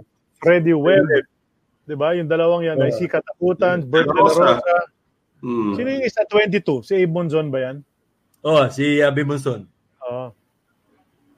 Number 5, di ko maalala. Hindi ko makita, hindi ko ma-identify yung sino yung 5. Sino sino yung mga yan, Vic? Na, nakikita mo pa ba? Si, na, naalala mo ba sila? Si Jimmy, ako, si Abet, si Joy Cleopas. Ayun. Cleopas. Si hindi Santos. Yung five Santos. Okay. Uh, Santos. Tapos, si Bert, si Canen, si Fred Webb, si Rica Takutan. Oh, yun, yun, yun. Yun. Tapos Bobby Litawa, Bobby. Litawa, Eddie Rivera, Coach Kaloy. Yan. saka si Coach Juan. Caloy. Yung sa kanan, si Juan Cotillas yan, di ba? Yung sa yung Oo. trainer. Oh. Hmm, trainer. Si, ano, si Sanchez. Ang- oh, okay. Gaganda ng uniform na yan. Parang Portland Trailblazers Oo, sa, Portland. sa NBA, di ba? Yung may Oo. stripe na ganun pababa. Portland Trailblazers. Kung titignan mo rin, ang lakas din itong team na to. May opensa, may depensa. Hmm. Pero yun na nga eh, nag- nakasabay nyo lang talaga Chris pa Toyota noong mga panahon na yun. Sobrang lakas Oo. talaga. Inulang pa rin sa chemistry. Oo. Then, saka papababa na rin yung ano eh, yung career dito ni Canent at saka ni Webb eh, no? Oo, oh, yun nga, yun. Medyo may edad na. mm Kalakasan din ng Toyota Chris pa yan, 78. Oo, Yes, yes. yun. Yes. I Utex think yung they, medyo... they, they reached, ano eh, I think, tat- tat- umabot yata ng finals ang Tanduay, di ba? 78. Umabot ng finals, alam ko eh, or, or 7- 78 o 79 eh. Alam ko na umabot kayo ng finals noon. Pero hindi lang talaga malalagpasan yung yung strongest teams. Hindi pala si Cotillas yan, si Gigi Sanchez, that's right. Oh, Gigi Sanchez. Yeah, Gigi. yeah. Mhm. Okay. Gigi Sanchez nga. Oh. Ito iba na Ito ito yung... yung next, well, d- d- Rouse na. Ito, uh, yung Berhausen. Uh, Berhausen. Ito yung At uh, parang... kasama kasabay mo rin Then sabi nga ni Jay Mercado, tama ka Charlie, 1978 Invitationals, second place ang Tanduay. Oh, yun. Si umabot eh. Kahit papano naka, nakapasok kayo nung 78. So, hindi lang talaga hindi ka makakaano talaga. Itong, itong 84 team, Vic, uh, yung lumipat ka ng... Bakit nangyari yun? Bakit, Oh. bakit ka lumipat ng beer house nung 84? Actually, hindi lang ikaw. Marami kayong tanduay, di ba? Oo, Na- marami. si Abet, parang- Abet, si Bert. Abet, Bert, Mike, ikaw. Parang, parang napalitan na parang, ano, madidisban ang Tanduay. Parang hindi yata muna magpe-present sa PBA. Ang ginawa ng iba, ah, pumasok ang Beerhausen, walang play, walang player. Ngayon, ang manager ng Beerhausen si Andy Howe. Mm. Kaya kaya kami, ah, si Mike Bilbao, ako, si Bert De La Rosa, yan, lumipat kami sa ano, sa Beerhouse sa Beerhausen. Nakasama namin si Ricky Relosa, Mon Fernandez, yan, sasama-sama kami. Ed Cordero. Yun, si Tito Isguera, yan, si Ed Cordero, yan. Sakit ng katawan ng mga binanggit mo. May Ito Esguera pang kasama. Oo, Yan din, si kapwa niyo sa yun. Mm. Nandun din si, ano, si Nick Bulaong, si Mon Cruz. Si Nick Bulaong, Ever. Ever Legaspi, kasama nyo rin doon. Ah, Team Colos. O, yung mga Toyota, naglaglipatan kasi doon. uh, Tim Coloso, yan. ah. Parang sabi nga nila noong time na yun, parang Toyota Tanduay yung pinagsama doon. Toyota Tanduay yung pinagsama sa beer house. Eh. Mm. Nung nakapasok kayong finals nun, di ba? Itong, Oh, tapos yun, uh, pagkatapos ng 84, 85, balik na naman kami ng Tanduay. Oh. Ang coach namin, si Orly Costello na. Bakit? Yung trata nyo ba sa Beerhausen, one-year contract lang? Oo, oh, one year lang. One-year contract. One year lang. Okay, bumalik ikaw. Ikaw tsaka si... Bumalik ako, bumalik ako sa Tanduay. Nakasama ko naman si Abet Gidaben. Oh, that's right. That's right. Abet Si Gidabe. Simon, naiwan, si Simon naman, naiwan sa Beerhausen ang pumalit na produkto, nalimutan ko yung pumalit, na Manila Beer. Manila, Beer. yun. Manila Beer. Sila Mon Fernandez yun. Ngayon, kalagitnaan ng PBA, nag-swap na naman. Swapping. Oh, yun. Si Mon, palit kay Abet Gidaben. Kaya si Abet, Gidaben. nabalik na punta ng Manila Beer, si Mon Fernandez sa Tanduay. Nag-champion kami, All Filipino. Uh, yung yung kailangan yung kailangan natin pag-usapan 'yon no. So na, naging teammate mo si Abid Gadabe na kalaban mo ng ilang taon na no since pumasok ka sa sa PBA, magkalaban kayo. Biglang naging teammate kayo. So siyempre, y- yung sinasabi mo wala kayong big man na go-to guy nung sa Tanduay nung early days mo. Ando na, yung big man bigla ngayon si Abid Gadabe, 'di ba? MVP Oo. siya nung panahon na 'yon. So anong pakiramdam ninyo na finally nakuha na namin tong big man na na okay na okay na pwedeng ma- mag-dominate Siyempre, may, may chance na kayo mag-finals kayo kasi may Abit Gidaben, may Freddy Ubalde pa. Hmm. Hindi nga, na- hindi nga natapos yung ano eh. Oh. Hindi nga natapos yung conference, nagkaroon ng swapping. Mon Fernandez to Abed Gidaben. Oh, pero one conference lang ba yun? Yung kay, yung kay Abet? One conference lang Oo, siya sa... oh, oh, sandali lang yun eh. Hmm. Sandali lang naglaro si Abed. Kinuha na, nagpalitan eh. Nga eh, swap sila. dalawa. nag-champion kami, all Filipino, kasama si Mon Fernandez na. Si uh, Mon Okay. Fernandez, Freddy Ubalde, Padim Ah. Israel, uh, JB. Willie Henralao. Yan. Yun ang ano na. ah. Anong ano, anong napansin mo sa laro ni Abet Gidaben? Sang, parang anong anong maganda? Anong parang saan malakas si Abet compared to Mon? Tapos anong saan naman lamang si Mon kay Abet? Ah, si si Abet, si Abet puwersa ang laro niya.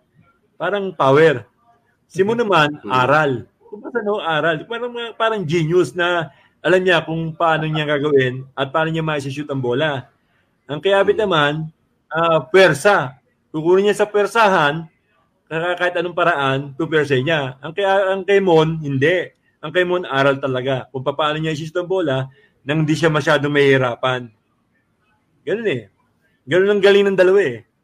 Si Abet, laging, ano, si Puwersa. Pag binigyan mo ng bola, pupuwersay na. Pupuwersayin. Kahit ano, ano, ibag dito, ibag doon, pupuwersayin. Si Mon, hindi. Gently talaga. Talagang meron siyang pivot, meron siyang ano, mga backshot. Si Mon, ba't niya pahirapan ang sarili niya? Eh, kaya naman niya i-shoot ng maayos eh. Yun ang kay Mon. Kaya magkaiba yung dalawa talaga. Magkaiba ng talent. Pe- Pero pero Vic, nung bata ba- mabata-bata ka, nabantayan mo itong dalawang ito, no? si Mon at saka si Abet, na at least sa switch, nakukuha mo sila. Kanino ka masira? Oo, oo, oo. Sa switch, oo. Tinitira Oo. din ako. Oo, okay nga, nang mauna, kaysa mo, di ba? Oo, titirahin din ako. Eh, pero nung ako eh, alam nilang ano na, hindi na, hindi na sila maano. Alam nang binibira ko din sila eh. Kaya ano, kaya pasensyahan na lang. Kasi Kanino pala, ka mas- tama, yung, tama yung tanong mo, yung switching, Ah. napupunta, yung una, depensa ako, tapos napupunta sa akin si, si Gidaben, depensa ko kay Gidaben, eh iba. O yun, titirahin ka ni Ah. Gidaben, atrasan ka, lalo pa yung nakako ng bola, ah, atrasan ka, iibag, yan. May kasama pa Siko. Yun. Siyempre, haba. eh. Didepensa ka na lang. Didepensa ka na lang. Pero kanino ka masirap dun sa dalawa pag nakukuha mo sa switch? Kay Fernandez o kay Gidaben? Hirap ako kay Mon. Kay Bakit? Mon. Magaling si Mon. eh. Magaling si Mon eh. Magaling si Mon eh. Kahit na si Mon eh, itulak mo, si Mon ma- ma- matigas. Tsaka alam niya kung saan pipihit. Ang galing eh. Ah, Ang galing pa mag-dribble. Galing mo ah, din mag-dribble eh. Galing eh. Eh si Abet, konting tulak mo na si Abet, konting uga-uga, pupwersahin ka ni Abet, persahan kayong dalawa, persahan. Hindi, si Mon, hindi. Talagang kukunin ka sa, ano, kung saan siya uh, maginawang gumalaw, kukunin ka doon. Parang siya yung nagdidikta Eh, kung anong mangyayari. Oo, tama ka, tama ka doon. May isa kasi, may isa rin kasi kami guest natin, hindi ko maalala kung sino. Mas pikon daw yung Gidaben kaysa kay Fernandez. Totoo ba yun? Eh, totoo yun. Totoo yun. Si Mon nagsabi, Oh, si Lalo Mon pa sa- nagsabi nun. Si Mon nagsabi nun. Oo, tama yun. Tama yun siya. Tama yun. no. Tama yun sabi mo. Di Tignan bagay na bagay ka. Dapat ikaw talaga taga-banda kay Abet para mapikon siya, no? Para mawala siya sa... Oo. naging kakampi mo si Mon nung ano, no? ito, Beerhausen si ano. Naging kakampi mo si Mono 84 yung yun yung season na halos triple-double yung average niya. Oo. Diba? 27, 12. Eh. Oh, malinis siya. Triple-double, triple-double, Simon. Oo, yun. Ano Kasi yung pakiramdam mo yung kang kakampi? Kasi- Yung kagaling? Si, Simon, anong pakiramdam na, na pinapanood mo siya na may kakampi kang ganun na ay, ano, palo, ano, yung pag ganun kakampi na magaling, Simon, meron kong nakokopya. Nakokopya mo siya. Tsaka yung kanyang ano, hindi siya, ano, hindi siya, kahit na, hindi siya, re- ano, reklamador. Hindi. Tsaka ano, pag time out, makikinig siya. Makikinig siya sa coach. Pagdating ng laro, ah, gagawin niya, dapat niyang gawin. Magaling, alam niya, alam niya talaga eh, kung ano eh. Magaling talaga, magaling. Excellent talaga si Ramon. Yeah, yeah. Yeah, in fact, ano eh, nakalaro mo, naging teammate mo, Simon, sa dalawang season, tingin ko na pinakamahusay niya, 84 and 86. Yes. Oo. Para sa akin, ha, para sa kasi, well, Toyota kasi marami siyang uh, ka-share dun sa, sa No. kagalingan. Ano? Pero yung 84 sa Beer House and 86 with Tanduay, yung nagdalawang championship kayo.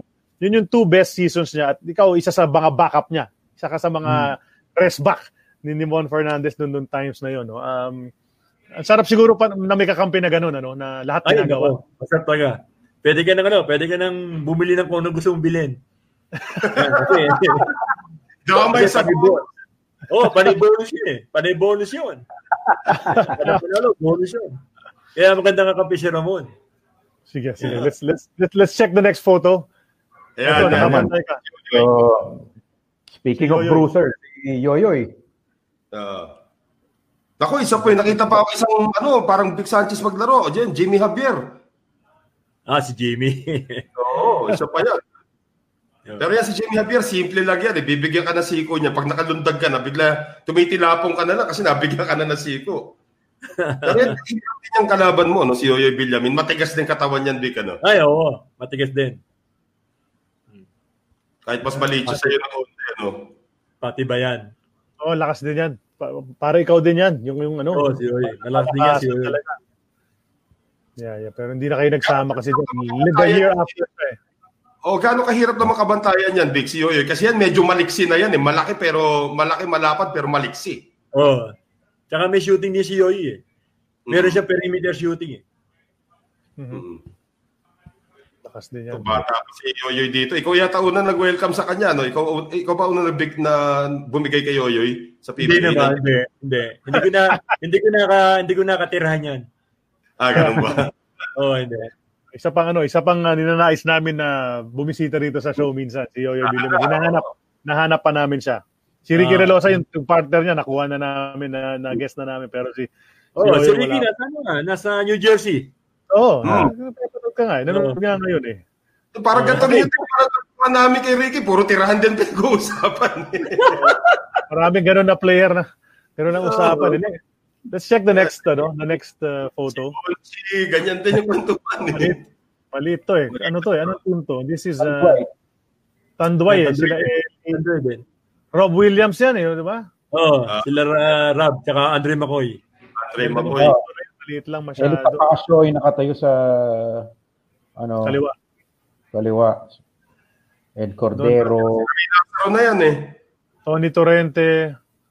No, Stony, uh, Torrente. Anthony, oh. Anthony Dasalia, tumabi sa, ano, sa Muse. Sila ni Hmm. Rob Williams. Tinabihan agad ni Anthony Dasalia yung Muse. Padim Israel, katabi niya. Ano lang si McCoy dito? Rob Williams na yun, kasi kamakailan lang, may lumabas na documentary tungkol sa Faisal Majama, pinag-uusapan din yung gagalingan ng Rob Williams. Ga, yan na ba yung pinakamagaling mo naging import na kakampi, Vic?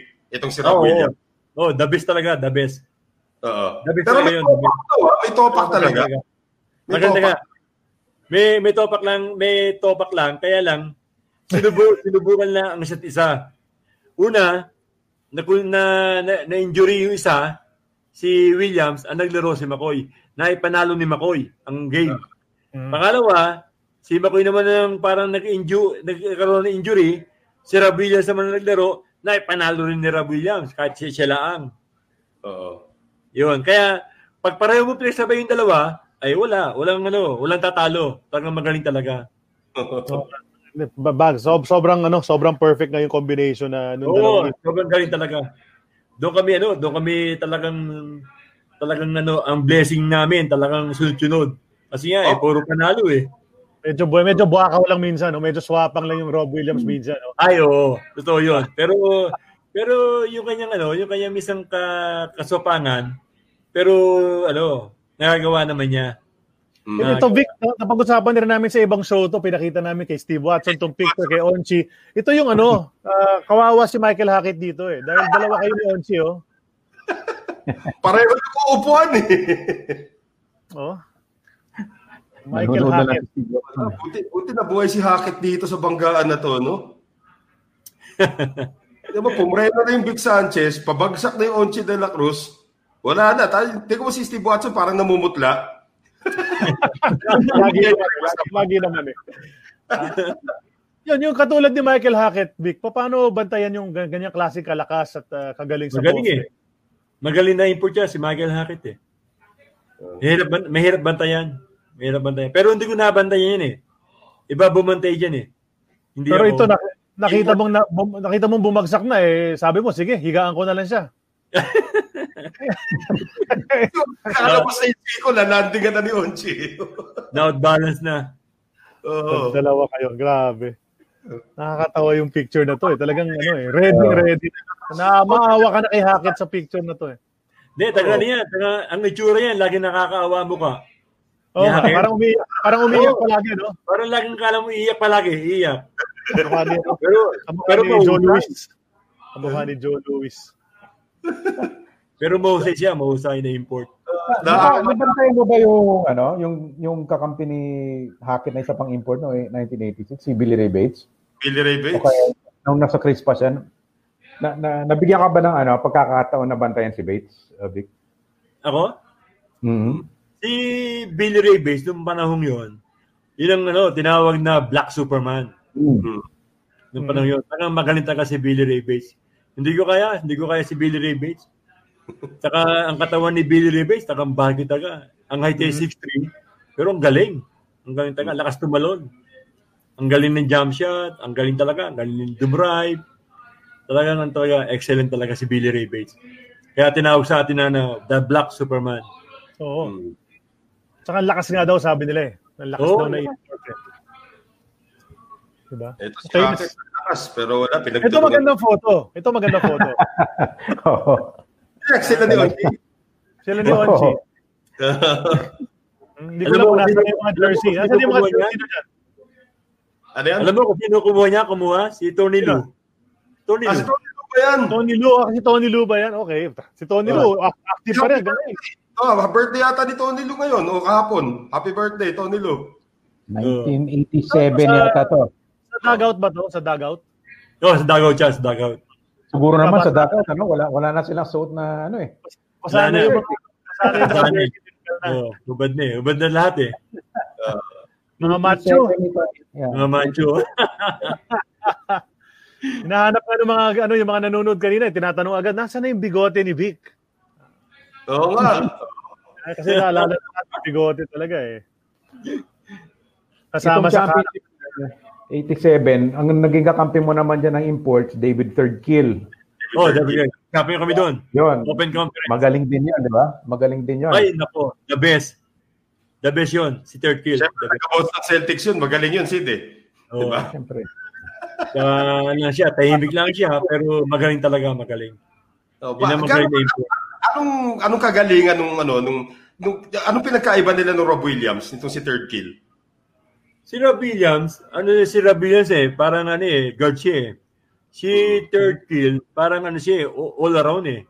Mapalabas ng ano, mapalabas ng shaded lane, magaling tumira, dumrive, magaling. Talagang ano eh, talagang hindi mo kayang pigilin eh. Ka na Kung yun na nag-import namin ng open conference. Dapat kami, Grand Slam kami. Okay, eh, nag-import namin, nag-import namin si David Pope. Kaya hindi kami ano, nanalo ng Open Conference. Si Andy, si Andy Thompson, si Andy Thompson. Andy Thompson. Ah, Thompson? Oo, oh, si Andy Thompson yung import nyo noon. Kaya... Ah, si Thompson. Oo, oh, hindi masyadong magaling eh, di ba? Third kill, ay wala na. Champion na kami. Sigurado. Sigurado. ang, ang, ang nauna yung import noon, yung Faiz Lama Jama din, si Benny Anders. Benny, uh, pero, ano siya? Oh, pero, na na One game lang yata si Anders. Kaya, kaya pinalitan siya eh. Oh, uh, pinagtan eh. May na. Sayang yun talaga, no? Yan, ito yun. Ito yung 86. Yeah. Oh, ayan, Rob Williams. Nandiyan ka sa, ayun, sa likod ni Padim. Sa likod ni Padim, ikaw, yan, ano. yan, si Jack Hakutin, nandyan, si... Turo. Turo, oh. ayan, si Rob Williams. Si ano, si Vic, kilala mo yung nasa gitna, no? Yung naka yung naka-maskara si Jolens. Ah, si Jolens, oh. Kilala ko 'yun. Yan ang sumisigaw para sa tanduay palagi sa game. Pagi naka-costume pa. Oo. Oh. alam ko, alam ko, di ba tauhan nila Freddy Webb yan eh? Di ba tauhan nila Freddy oh, Webb? Oo, Eh, Vic, nanonood pala si ano ngayon sa pang nakalaban mo dati, si Ricardo Brown. Ah, sige. Oh, nandito, teacher yun dito, principal. Oh, principal. Tama, yeah. tama. Uh, oh, principal. Vic, yeah, yun lang tinalo dito eh. 86. Oh, great taste. Oh, tinalo oh, nyo nga. Yan, yan. Sa championship na yan, tama. 86 first conference yan eh. Pa- paano yan, Vic, pag nakukuha mo si Ricardo Brown sa Switch? Nagdadasal ka na lang? pag naka-switch mo si Ricardo Brown, eh, alam mong ano eh. Hindi, hindi so, mo natira yun eh. Pag na pag, pag dumipensa, malaki, hindi natira yun. Pinapasa, uh, pinapasa niya. Pero pag siya malayo malayo, titirahan ka. Oo. Uh, Pero Vic, isipin mo, 1977 nasa Tanduay ka na.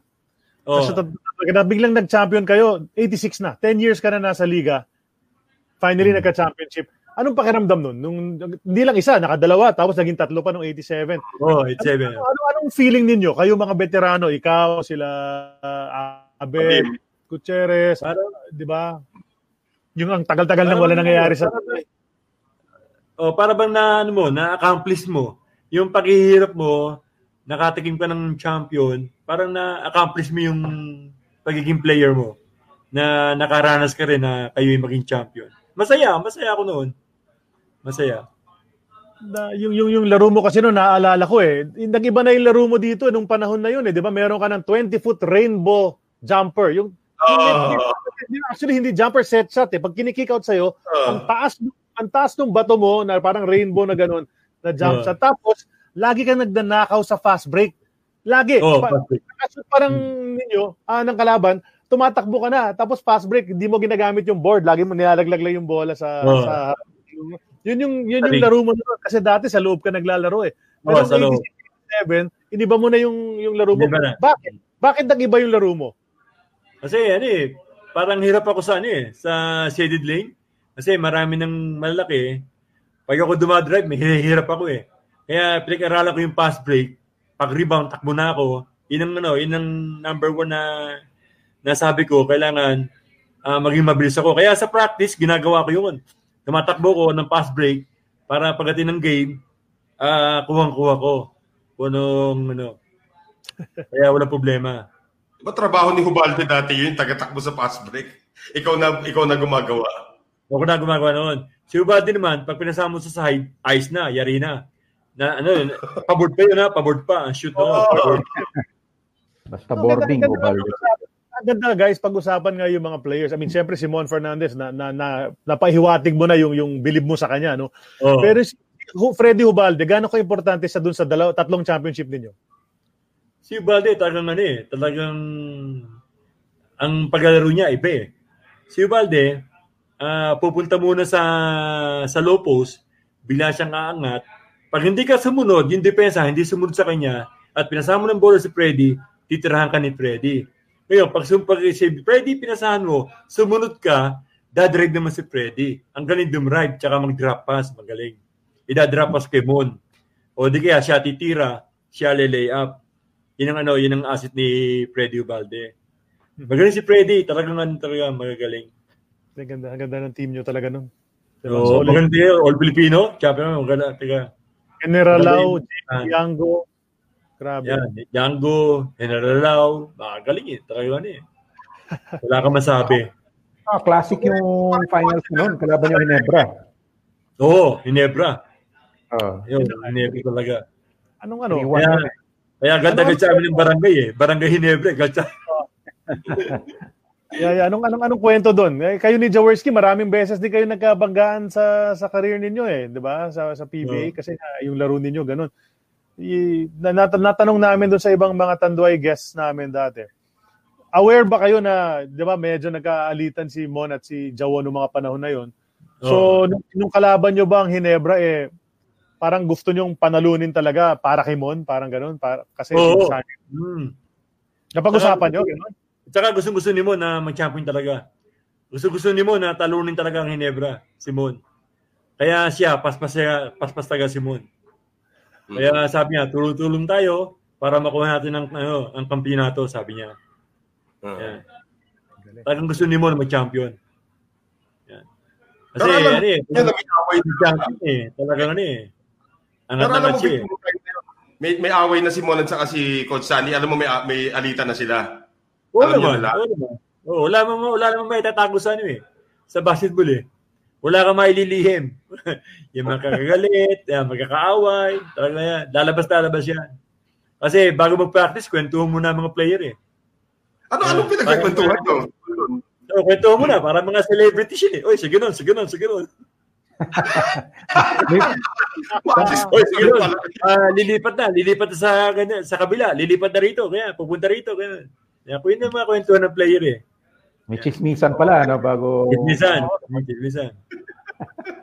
Yan, tatanungin ka, yung mga tapos na kontrata mo. O, mga tapos na kontrata mo, saan ka ba lilipat? Yan. Yan ang mga kwentuhan. Mga bulong-bulungan. Yan, bulong-bulungan. Pero paano, di ba sa dami ng naging coach mo nga, ikaw na rin nagbanggit kanina ng mga personalities na naging coach mo. Um, ano naman klaseng coach si ano si Turing Valenzuela at biglang na, nabigyan kayo ng tatlong championship aside sa aside sa fact na magaling ang team ninyo Magaling si Turo, mag, ano, mag-motivate. Yung, motiv- yung motivation niya, magaling talaga si Turo. Pag time ka, pag time siya, time out, at ikaw eh, hindi maganda depensa mo, kakusapin ka niya. Sabihin sa'yo, oh, Padres, oh, parang binabastos ka na. Sabi nga yan. Sinishootan ka. Bayo ka papayag. Ayan. Ipakita mo na marunong kang dumipensa. Kayang-kaya mo siya. Yan, ganun si eh, ganun si Turo eh. Yan, kaya kaya pagbalik mo sa court, talaga didepensa mo na. Ipakikita mo depensa mo. Gagalingan mo talaga sa depensa. Yan, ganyan lang si Turo. Oh, Padres, kayang-kaya yan, ang galing mo. Tira ka, pag nalibre ka, tira ka. Lalo yung kasi minsan yung uh, merong player na shooter, minsan ay tumira, nahihiya minsan. Eh, inano ni Turo na, tira ka, libre ka na, ano pa hinihintay mo? Pasko? Sabi nga yan? Eh, libre ka na? Tira ka. Yun, titira. Yan, katulad ng mga iba, yun sa amin. Yun. Magaling si, magaling si, no, magaling si Turo. Si Turo. Magaling mag, ano, mag-motivate ng player. Yan. Lalo nga, lalo nga nung, ano, eh, nung, lalo nga nung, ano, eh, nung player namin si Andre Macoy, tsaka si Williams, eh. Eh, ang coach namin, uh, si ah. Turo. O, nakatawa. Hmm. Gano'n ko sa si Turo na mag-Ingles sa dalawa. o, oh, di ba? Oh. Di na naiintindihan ni McCoy tsaka ni Williams ang sinasabi ni Turo. Magaling si Turo. Di ba? Okay yun. dapat ba? Oh, dapat marinig si Coach Turo sana to. Oo. Oh, okay. eh, taga mo, taga mo magaling si Coach Turo eh. Kung paano ko usapin yung dalawa eh. Oh, magaling talaga si Coach Turo. Oh. Sample, sample nga, sample big. Paano, paano niya ginagawa? Paano English ni Coach Turo pag kausap niya yung dalawa? Sample, sample. Hindi naman, ano na, okay lang yung mga yung mga verbal na ano, mga magagaang na ano na words ang ginagamit. Uh, yung madaling intindihin, madaling intindihin. Yan. Hindi malalim. Parang, parang gusto ko imagine eh, kung paano ginagawa ni Coach Turo yun. Eh. tagal, tagal rin naman naging coach si Coach Turo. Marami na rin import na nakausap yun even before. Oo. Oh, oh. Alam na yun. Ito talaga. Oh, mo may photos, may photos pa ba? Meron pa, di ba? May photos pa tayo. Meron pa yan. Photos shell yata yung... Next photo, please. Yung shell kasi nakuha na yung tanduay nung nag-fold na yung tanduay. Karamihan ng mga na, napunta sa shell. Sige, Bianca, ano next picture? Anong anong pakiramdam nun, uh, Vic? Yung tanduay, kung saan ka since your rookie year, eh, biglang wala na. Wala na yung tanduay, sumara. Kasi yung 1987, nung sabihan kami na ang Tanduay ay na disband. Nabili na ng ano ng ng ano ng Lusyutan. Nabili na ang Tanduay. Binenta na ni Mandel Lizalde sa kay Lusyutan ang Tanduay. Kaya kami, napilitan kami na maghanap. Napunta kami ng Shell ni Onchi. Ako, si Onchi. Yan, napunta kami sa Shell. Eventually, si Freddy Ubalde sumali rin sa inyo. Lima kayo dyan eh. oh. Lima kayo dyan kasi si Ed Cordero at si Ito Esguera din eh, di ba? Oh, si Ito. Limang tandwayan na Jimmy. dyan eh. Si Oh, Jimmy, Jimmy nandun eh. Jimmy Manzano, nag-reunite kayo. Oh, Mm. Pero Yeah, from. Great Taste kasi si Jimmy dyan eh, hindi from Tanduay, eh, di ba? From Great Mm. Taste si Jimmy Manzano Mm. Ang coach namin, si Jolie po. Ah, Jolly Jolly pa. Yan. I'm, I'm sure may tanong Pero- si Sid. Hindi, pero dito si Dante yung nasa picture. Oh, Dante na, sa nung uli. Nung So, third conference. Dante. De, bago ko magtanong ko kay Jolly pa, may, may comment pala si Onchi no, para may sample siya kung ano yung paano humirit si Turo sa mga Ano import. Ang sabi ni Onchi, this you, you cut. Yun, ang, yun, ang, yun daw ang yun daw yung yun daw yung instruction sa inyo ni Turo. You, you you cut. Ayan. Patawa. Jolie. Ito, ito maganda. Ito maganda comment. Ah, ito maganda comment. Nakita tong photo na to ni ni ano ni Mark Mangabat. Nakita niya si Onchi nandyan, si Vic Sanchez, tapos andyan pa si Jay Ramirez. Sabi nila pang MMA daw. Parang Pang MMA. Bakbakan. Diba? Isama mo pa si Yes Guerra, di okay na, di ba? Kompleto pa kada first na yun. Ito, isa pa siga yun eh. Oo. Pero hindi, kamusta? So, pa, pa, pa- ano, pa- paano ka napunta sa Shell? Pa- parang ikaw ba yung lumapit sa kanila? Recruit ka ba ng Shell? Parang ano, parang pinatawag kami. Okay. okay. Pinatawag kami ni Charlie Pabis. Eh, kamusta naman Charlie yung Pabis ang experience? manager nun eh. Oh, Hmm. Nung Shell. Yan, si Charlie Pabis, ang aming manager noon, nung panahon yun. yeah, yeah. Yan, t- ah, tinawag kami. Yan. Binigyan ako ng one-year contract. Kaya pagkatapos ko ng Shell, wala na. Iba na yung player namin. May nagsabi naman dito rin, pag import ng kausap ni Coach Turo, titingin daw kay Mon sabay, Mon, explain. Yan, yun, maniniwala pa ako dun. Pwede. Pwede, pwede. Itong ano, itong Shell, itong Shell, Vic, isang year ka na naglaro sa Shell, no? Oh, isang taon lang. Last year mo na yun, di ba? Last year ko na yun. Oh. Huling hirit mo, no? So, ano, anong naalala mo dyan sa last year mo na yan? Eh, May mga bata na rin na magagaling, may mga ibang veterano kang nakasama, Oo. naging si Dante Silverio, si Jolie pa na siya pinakasikat na coach noon dahil kap- kapapanalo lang sa UP, ganyan. Yung mga time na yon So, uh, ano, ano yung naalala mo? Kaya sa team na yan, ayos, ayos lang naman ang, ang team. Kaya lang, siyempre, ah, lahat eh, iba-iba ang pinanggalingan. Kaya ang hirap bago mag-gel ang team. Kaya nahihirapan yung coach, nahihirapan si Coach Jolly pa sa pag, pag ano, pag ano ng chemistry ng team. Kaya, kaya nahihirapan kami na kung paano ang gagawin. Kasi hindi mo matagal nagkasama sa amin eh. Hindi matagal Oo. nagkasama sa amin eh. Ah, puro bago eh. Puro bago kami eh. Kung saan saan galing eh. Right, right. Oo. Il- ilang ponga lang na inabot nyo kay Coach Joe nung practice? Di ba maraming Ilang ano? ponga? Ah, Ponga lang. Oh, bunga lang ala. bunga lang ala. Sabi, Vic, sabi ko sa'yo, dito ka sa ilalim, ponga lang ala. Ayan, no? Okay naman. Okay naman si Coach Jolly pa. Okay lang. Okay naman. Pero hindi mo. Pero ang dami mo rin na ano no, dating kasama na nakasama mo ulit dito sa Shell team na yan eh, no? Oo, oh, dito. Ah, reunion eh. Reunion Oh, ng Ang dami nga, Tanduay tsaka ano, Beerhausen. Oo. Kita-kita kayo ulit dito. And then si Jimmy Manansala nga na since 1983, hindi mo nakakampi, naging kakampi mo ulit dito. Oo. Hmm. Pero Sino itong last ni mo, ha? Katabi Sino katabi ni Jimmy? Sa gitna ni Jimmy at ni Romy ang Calvin Twadles ba? Oh, Calvin Twadles. Calvin Twadles, oh, Calvin Twadles. Uh, kapatid ni Arnie. Oh. Itong itong last conference to eh nung pumasok si, si Dante Silverio no, third conference Oh. 88. Nakapasok nakapasok pa kayo finals dito eh. Oh. Natatandaan ko eh. Pero San Miguel nga lang kalaban niya talagang San Miguel. Oh. sobrang sobrang lakas. Sinong Oh. import yan? Sinong import yan sa Shell? Si, you know, Bobby Park. Bobby Parks, di ba? Bobby Parks yan. Kaya sila nakapasok din. Ang galing din ng import. Oo, oh, okay. yeah, yeah. Okay. Sino nakatapat na import ni Bobby Park sa finals dyan? Norman Black. Ah. Hindi naman matandaan. Norman Black ba?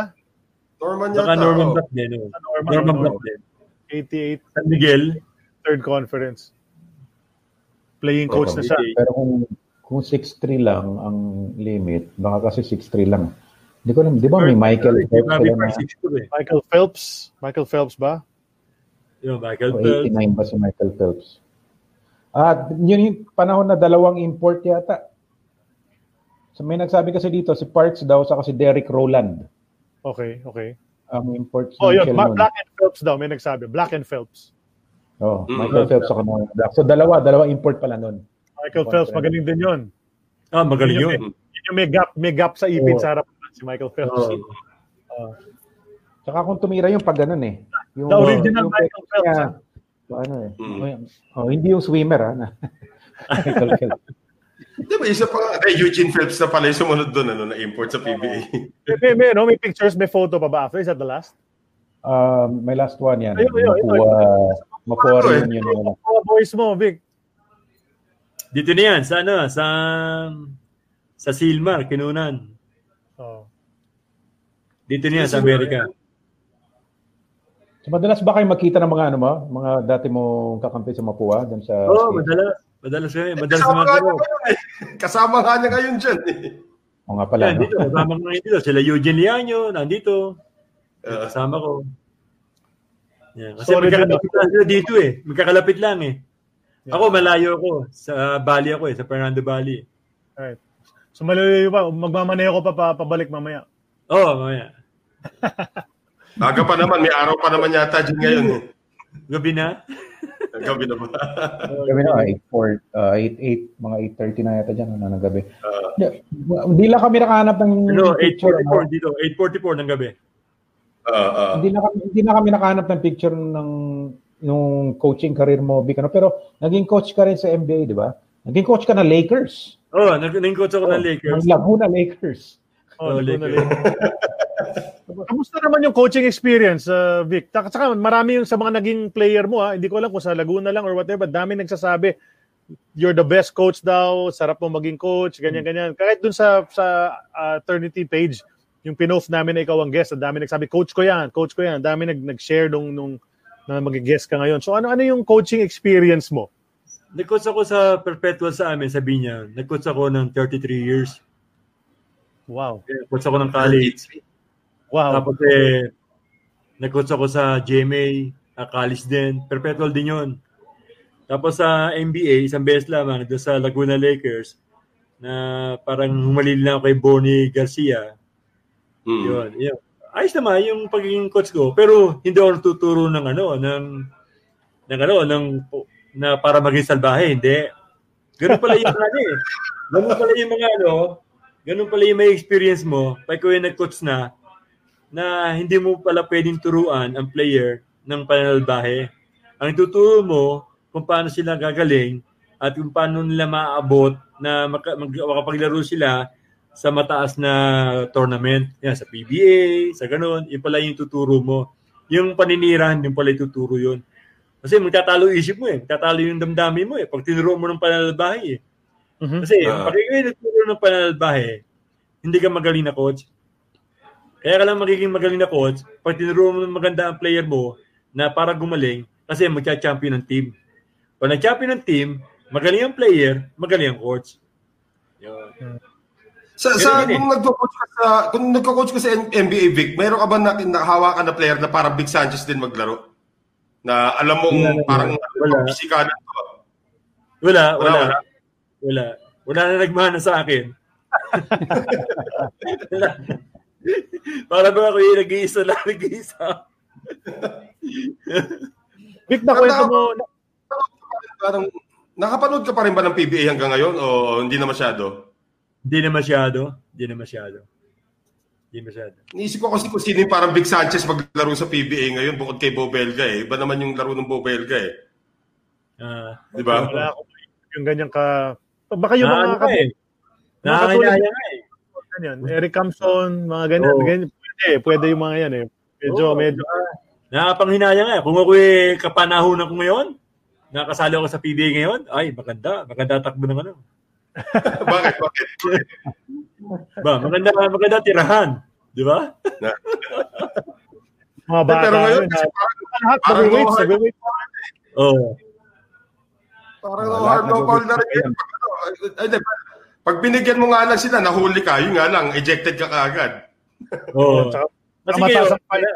kalamit, karamihan ngayon sa PBA nakikita ko, yung mga paninira, puro bluff. Bluff lang, bluff. Hindi masyadong madiin. Ibig, ibig ko sabihin, yung tagang pag nanira ka, tira talaga. Yun ang para kasunod, thrown out. Eh ngayon eh, parang bluff lang eh, bluff eh. Yung parang, eh, ganyan, parang suntok ano, ganon. Hindi eh. Hindi tunay na ano eh, hindi tunay na talagang tirador talaga eh. May, may, may tanong ako, Vic. Ito ah. Um, kailangan pag-usapan natin. Sabi mo kasi kanina, normally, hindi ka naman nauuna, bumabawi ka lang, ganyan. Oh, Anong nangyari sa inyo ni Donnie Ray Coons? Ba't, ba't kayo nagkatirahan? Yun, yun ang ano, yun ang malaking katanungan. Kahit na sa computer sa replay, hindi makita kung sino tumira. Mhm. Pero ako, na nakatabi lang ako ni Don Ray Coons, dumaan lang sa akin, hindi ko alam kung paano nangyari. Bila siya natumba, hindi na makabangon. Kaya nung i-replay ng paulit-ulit sa ano, sa sa TV, paulit-ulit, walang nakakita, walang makita kung sino tumira. Yung panahon yun. At ako, hindi ko ma hindi ko rin maamin na ako tumira kasi medyo dumalang sa akin si Don Ricos. Hindi ko man binibira, hindi ko inaano. Bigla lang bumaksak. Hindi ko malaman kung sino na nakasagi. So, wala kayong alita bago nun? Doon sa game? Wala. Di- Wala. Si Don Ray wala. Wala ba akong ano eh. Wala akong kaalitan eh. Na, ano eh, na player eh. Tsaka hindi ko tinitira si Don Ray Coons. Ngayon, pinagbibintangan ako ni Team Con na ako raw tumira. Ako, ba?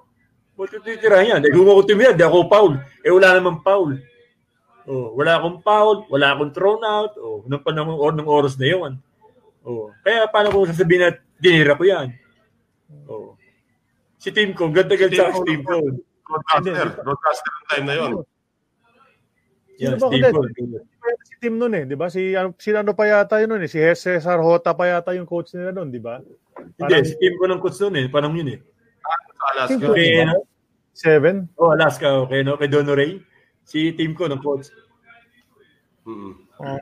Tapos di na, pag, pag nakahiga na lang si Coons nun, di na siya nakabalik Oo. sa laro. Hindi na. Diretso na. Pauwi ng Amerika. Iniyahin na yun.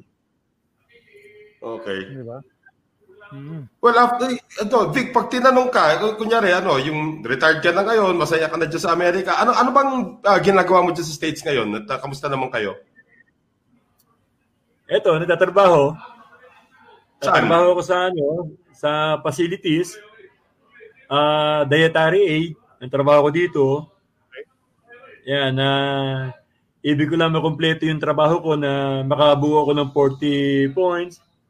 Yan, para meron akong social, meron akong sa pag ako'y nagretiro, meron akong makukuha na social. Tsaka makapag-apply ako ng ano, yung ah, medical insurance. Yan. Para sa ano. Dito, ano eh, ah, dito, alaga ka na taga dito sa Amerika eh. Lalo pag ikaw eh, citizen, wala kang problema. Na- Nakakapaglaro ka pa ba ng basketball dyan? Kasi Ay, mga hindi na. mo? Hindi na, wala na. Hindi na. Maraming yumayakag sa akin. Yayakag ako, pero hindi ko na kaya. Mm. Hindi ko na kaya. Mm. Al- alam, alam ng katawan mo eh, no? Oo, alam na. Tsaka gusto lang ng isip, pero hindi na kaya ng katawan. Pero Yeah. eh, grabe, ano, ano mo ngayon ko lang nalaman na ganun katagal ka pala naging coach, no? 30 something Oo. years. Galing. galing. So Oo. marami ka ng bata hinawakan at, at uh, na na na produce no, ng mga players at na-influencehan yung mga buhay nila. Ang, ang sarap siguro rin magturo sa mga bata at alam mo na na-impact mo yung buhay nila, no? Oo. Masarap. Basta magturo ng ano. Basta yun ang hilig mo. Ang sarap ituro sa mga bata. At saka pagkatapos ng tournament, pagkati ng mga summer, nagkakaroon kami ng basketball clinic. Tuturo ko sa mga bata na basketball clinic. Pag wala, pag wala kaming tournament, wala, kasi meron kaming tournament eh, sa Laguna, sa Laguna, sa, sa, sa South eh. Kung tawagan yun, NCAA South, NCAA. Mm. Yan, NCAA South yun. Kasami, kasali kami doon sa NCAA South. Ang kalaban namin doon, mga Sambeda Alabang, yan, Sambeda. Yeah, yun ang mga namin. Di ba, Vic, nag, ano, nagpolitika ka rin dati? Oo. Di ba, nag-konsehal ka rin, eh, di ba? Konsehal ng bayan, tapos eh, naging board member ng Laguna. Mm, na- naalala ko yun eh. Kaya nga nagulat ako nung nabanggit sa akin ni Rene Canet na nasa States ka na pala. Akala ko naman talagang nasa binyan ka pa rin dahil naging politiko ka nga ron. Oo. Ano yun, one, one term, one term lang? Konsehal tapos board member? Or Oh, oh, one term, one term lang. Tapos eh, nung ako'y ma-re-elect ng board member, hindi, na ako nanalo. Ayoko na. Hmm, Yeah. okay, Mm. okay. Ah, Si Rene, naman naman yun? si Rene. Sabi sa akin ni Rene, oo, interviewin ka. Sabi sa akin, interview na ako. Eh, sabi ko, anong interview? Hindi ko alam yung inter- interview. Hindi ko, in-ignore ko yun. Hindi ko sinagot yun. Eh, ano, tumawag sa akin si Patrick, si, si Patrick, tsaka si Bay Canet. Sabi, oy, interviewin ka dito ha. Punta ka dito sa ano, sa Cerritos. Sabi ko, interview eh. Sabi ko, saan yan? Sabi ko, yan. Sabi, hindi, basta pumunta ka dito. Interviewin ka. Alas sa isang hapon, punta ka dito. Kami bahala sa iyo. Kaya pumunta ako dito. Doon ko na alam niya. Yan, Sabi ko sa'yo, may, may tatlong makulit. May tatlong makulit na maraming tanong. O, sabi nga, si, si Charlie Kuna. Sabi ko, Kuna. Sabi ko, may nakasama ko sa Elizalde, sa Panduay. Kuna. Airpat, airpat, si airpat. Ah, airbat mo yun. O, yun. Yun ang ano, yun ang kibig ko doon. Tatawid sa Elizalde. Yun, tatay mo. Oo. Lagi ako bin- binabati doon. Pag nakikita kami sa Elinter, sa Elizalde International. Hindi ka ba nagtrabaho sa Elizalde rin? Sila Mike Bilbao kasi nagtrabaho ganyan. Ikaw hindi ka isa sa mga yon.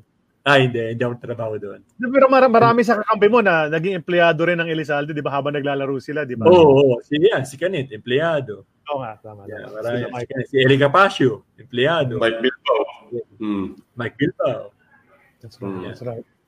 So ngayon, Vic, na retired ka na sa basketball, ano, hindi ka na, wala ka ng connection, hindi ka na connected sa game at all. Paano mo gusto maalala ng mga tao pag pinag-usapan na Vic Sanchez? Ano legacy ang gusto mo iwan sa basketball? Wala naman ako ano eh. Wala pag, pag pinag- pinag-usapan, lalo na sa dito sa Amerika, ang daming bumabati sa akin. Sabi sa oy, sabi niya, Big, andito ka pala. Sabi niya yan. Ano, kumusta? Sabi niya, kumusta ang buhay? Yun, naalala sa gawa. Hindi ka na ba naglalaro dito sa Amerika? Sa kundi, hindi ko na kaya, sabi ko. Pero, pag naalala ko yung basketball talaga, namimiss ko. Talagang gusto ko lang i-share sa mga ano, yung mga gustong matuto. Kasi dito sa Amerika, meron din mga kabataan na Pilipino Mhm. na nagtatanong din sa akin. Yan, sabi ko, tuturuan ko kayo, walang problema, sabi ko. Hanggang doon lamang. Kasi yan, mahal ko nga basketball. Kahit pa paano, hindi mawawaglit sa akin ang talagang yung pinagdaanan ko, yung basketball. Yun ang bumuhay sa akin eh. Oh, 12. Naka 12 years ka rin sa sa PBA. Sino yung Oh, mga 12 pinaka, sino yung mga pinakatigas na kalaban? Yung mga alam mo, siga tong kalaban ko yung kasi Hmm. alam mo ik- ikaw yung enforcer sa mga local na nakalaban mo yung, like sa ibang mga teams kanino ka parang han, naghahanda ka bago mag-game na nako si ano ang kalaban mamaya bakbakan to ganyan Sa PBA, oh sino mga naalala mo na ganun wala Naka-level mo. Hindi, ako eh, walang, ano eh, walang, wala akong naalala na gano'n na, ano eh, na pinaghahandaan eh. Kundi ako, ang sa sarili ko, kung sino yung matapat sa akin, yun ang kalabang ko. Yan. eh, yun, kung sino yung matapat sa akin, walang problema, kaya ko yun, sabi ko. Kahit naman sino, walang problema eh, sabi ko.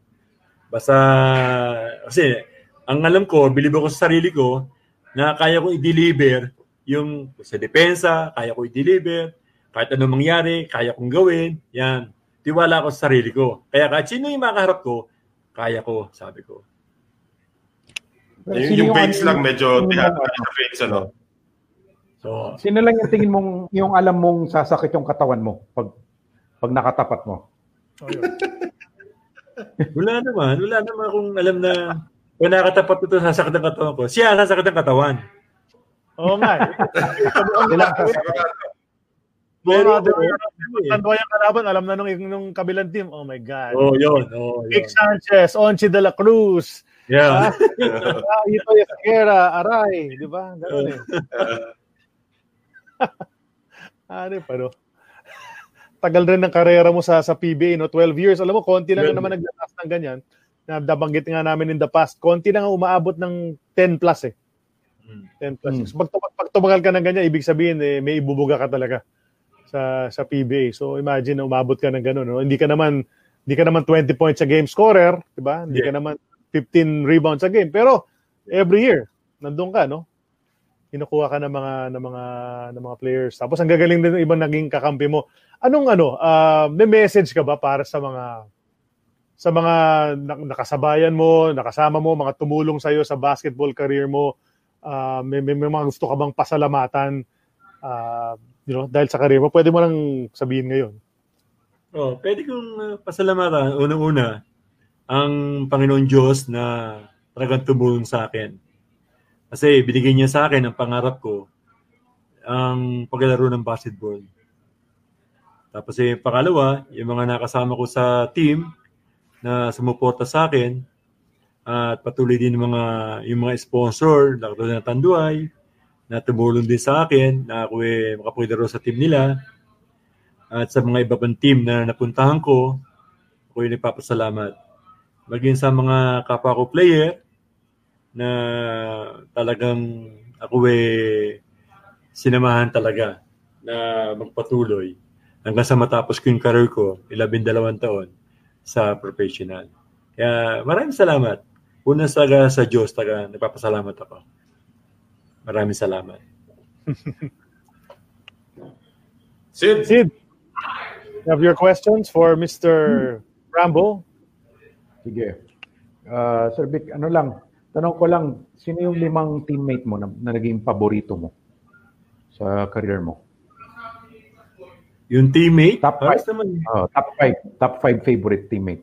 Top 5. No ako eh, no ako eh maglaro sa Tanduay, yung team ko, yan, sila sila Jimmy Manansala, si Abed Gutierrez, yeah, yung mga ano eh, mga close ko yan eh, mga paborito ko yan eh. Si Abed shooter yan eh. Tapos sila, yan, Jimmy Taguines, mga si Rene Canin, uh, si, si Freddy Webb naman, talagang paborito ko din kasi sobra bilis. Ayan, sobra bilis niya. Lalo pag ikaw nakita sa fast break, papasahan ka ng Freddy Webb, uunahin ka talaga. Yan, yun ang mga paborito kong player na nung nakasama ko sa ano sa Tanduay. So, yun na nga. Siyempre, yung mga champion teammates mo, hindi mo na makakalimutan lahat ito ba ngayon? Oo. Oh.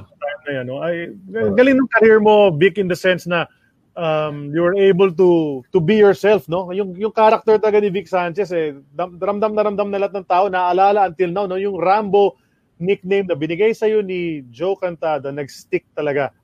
Kasi isang picture lang ang pinost namin na walang muka, pero may posing na may hawak ng baril na gano'n. Alam na ng lahat. Vic Sanchez, yung pinost ka lang namin, no? Di ba? Walang kaduda-duda. Ay, nagtanong agad sa akin si Ricky Relosa, kailan yung show ni Rambo? Di ba? Yung nakita niya yun. So, fans ko yun eh. Fans ko yan, si Ricky. fans ko yan. Agad ganit episode natin eh, The Rise of Rambo. O, di ba? Uh, uh, Sequel ng pelikula eh. Kaya kami ni Ricky, namukita eh. O, oh, ha? Quiz tayo ha, walang tira ha, quiz tayo. Para tayong tirador, sabi niya. Ano guys, anything may dadagdag pa ba kayong dalawa, Sid and Noel? Oh, obviously meron, di ba? so bago ba? tayo tuluyan magpaalam, yeah, bago tayo tuluyan magpaalam, last item na tayo sa ating auction for a cause para makatulong sa ating mga sports broadcasting at production personnel. Matatapos na po itong ating auction at the end of this month. Once again, salamat sa lahat na sumuporta. Meron po ako rito isa pang item, hindi pa nagpapadala ng video yung nagpadala nito, pero this will be very, very special as well. O saka thank you nga pala doon sa Jimmy Alapag uh, auction na ginawa na umabot ng overtime. In overtime po yung auction na tapos ng alas dos ng umaga.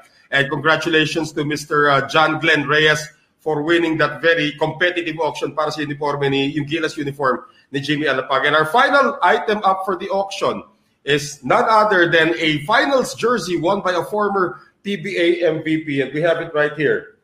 Ayan po ang kanyang jersey. Ayan po ang kanyang numero. Ayan po yung kanyang pirma. At ito po, finals niya po ito ginamit. Wala pong iba kung hindi si Kelly Williams who recently retired from the PBA. Just set his jersey over and this is our final item up for the auction. So I will post the details on our page. Pero once again, thank you, Kelly Williams, and thank you to everybody who supported this auction that will end in a few weeks. So once again, jersey po ni Kelly Williams, finals jersey sa TNT will be up for auction and I will announce it after the show. So maraming salamat sa lahat na sumuporta sa ating sports auction project. Ayan, tuloy-tuloy lang ang suporta sa auction, pa-auction ni, ni Noel Zarate ha, para sa ating mga kasamahan sa sportscasting. No? Although, pabalik na rin ang PBA very soon. No? Nabalitaan ni siguro yes. ng uh, ninyo lahat. So, may bubble ang PBA. Sana hindi pumutok yung bubble. Sana okay lahat. At matuloy na talaga. Dahil excited na. So, dahil, dahil miss na miss na rin namin ang PBA. No? But of course, dahil nga uh, nakakasama natin ang mga greats ng PBA in the past, eh, kahit papano, nabuhay tayo during this quarantine. Mga katulad ni Vic Sanchez na nakakapagkwentuhan natin and nakukuha natin yung mga nakakatawa mga storya, may mga konting seryoso din. Um, tuwan talaga kami. No? Uh, Eternity of Basketball is eternally grateful sa ating mga guests na pupunta rito at uh, nagsishare no, ng kanilang mga buhay-buhay sa basketball. Vic, maraming salamat sa iyong pagdalo sa aming munting kwentuhan dito sa AOB. Sobrang na-appreciate namin talaga. Be, ako, especially being a Tanduay fan, yeah. growing up, uh, dahil siyempre kay Airpat, at lahat kayo, parang kayo mga idolo ko noon. Tuwan-tuwa ako na nandito ka at yung iba mga kampi mo dun sa Tanduay. Thank you for for joining our show. Thank you. Salamat, salamat Vic. Salamat, Saka, ingat ka. Uh, ingat ka sa pagmamaneho mamaya. Alam ko, medyo malayo-layo ka pa. Pa, Siyempre, pinasasalamatan natin si Pat Costales na nag-ayos nito lahat. Ha? Kaya nandiyan ka sa kanyang tahanan ngayon. Ibang mga tropa nyo dyan, kamusta na lang sa kanila? sa mga Mapua boys. Uh, and of course, you know, I'd like to thank all the supporters of Vic Sanchez, so many fans through the years, especially yung mga naging uh, players ni, ni Coach Vic, no, nung siya naging coach sa 30 plus years of his, of his career. Thank you for, uh, at least alam niyo, you know more about your former coach now than you did before. No? Ang dami niyo kwentong narinig dito. So, wait, magwawakas na tayo rito, pero siyempre tuloy-tuloy tayo. We'll continue our episodes on Tuesday next week. We have another guest Um, he played for the national team and many years in the PBA. Naging tatay pa siya ng isang PBA player din. Sino nga ba ang guest natin, Noel Zarate, sa next episode natin? Ayan na, lalabas na ang ating poster nitong ating former San Beda player, former NCC player, and the former San Miguel Grand Slam member. Wala pong iba, kundi si Elmer Reyes, live po this coming Tuesday. So Elmer Reyes, will be joining us 6 p.m. po yan this Tuesday. Nakong ganda ng linya ng uh, career niyan. Galing Beta, papuntang youth team, papuntang NCC, papuntang San Miguel, and of course, a very long career in the PBA. And uh, nabanggit mo nga yung kanyang anak na si Raf, uh, Raf uh, Rafi Reyes, second generation player din na hmm. nakapaglaro din sa PBA. So mahaba-habang kwentuhan ang magaganap with Coach Elmer Reyes this coming uh, Tuesday, September 22. Dito lang po sa An Eternity of Basketball. Ayan. So nakita natin ating guest. Vic, meron ka ba naalala kay Elmer Reyes sa, sa career? Nagkalaban di kayo sandali. Oo. Oh, kalaban kami. Taga magaling si Elmer. Magaling naman yan. Magaling talaga si Elmer na player. Pass break. Wala pa. Tsaka hindi ko nakakadepensahan yun eh. Si Elmer. oh, malik siya. Sa'yo yan eh. okay, so yun. So on Tuesday, 6 p.m., Elmer Reyes will be here with the three AOB guys. And uh, for now, Diyan nagwawakas ang episode 47 of An Eternity of Basketball. Thank you once again to Rambo, mm-hmm. the man they call Rambo, Vic Sanchez. Maraming salamat once again. On behalf of Noel Zarate, Sid Ventura, ang aking mga katropa rito sa AOB. Thank you once again to all our followers. We love you guys. And uh, we we thank you for always following our shows and, and joining us here. So dyan po nagwawakas. Episode 47 is in the books. Paalam na po. Charlie Kuna, signing off. Thank you, thank you Vic. Salamat! Salamat! That concludes this episode of An Eternity of Basketball. As a reminder for this show and others like it and projects like it, go to globallyballin.com as well as follow Globally Ballin on all social media, including facebook.com slash globallyballin, Twitter at globallyballin, and Instagram. You can also follow this show directly at An Eternity of Basketball on Instagram or facebook.com slash An Eternity of Basketball. Thank you, and make sure to catch next week's episode.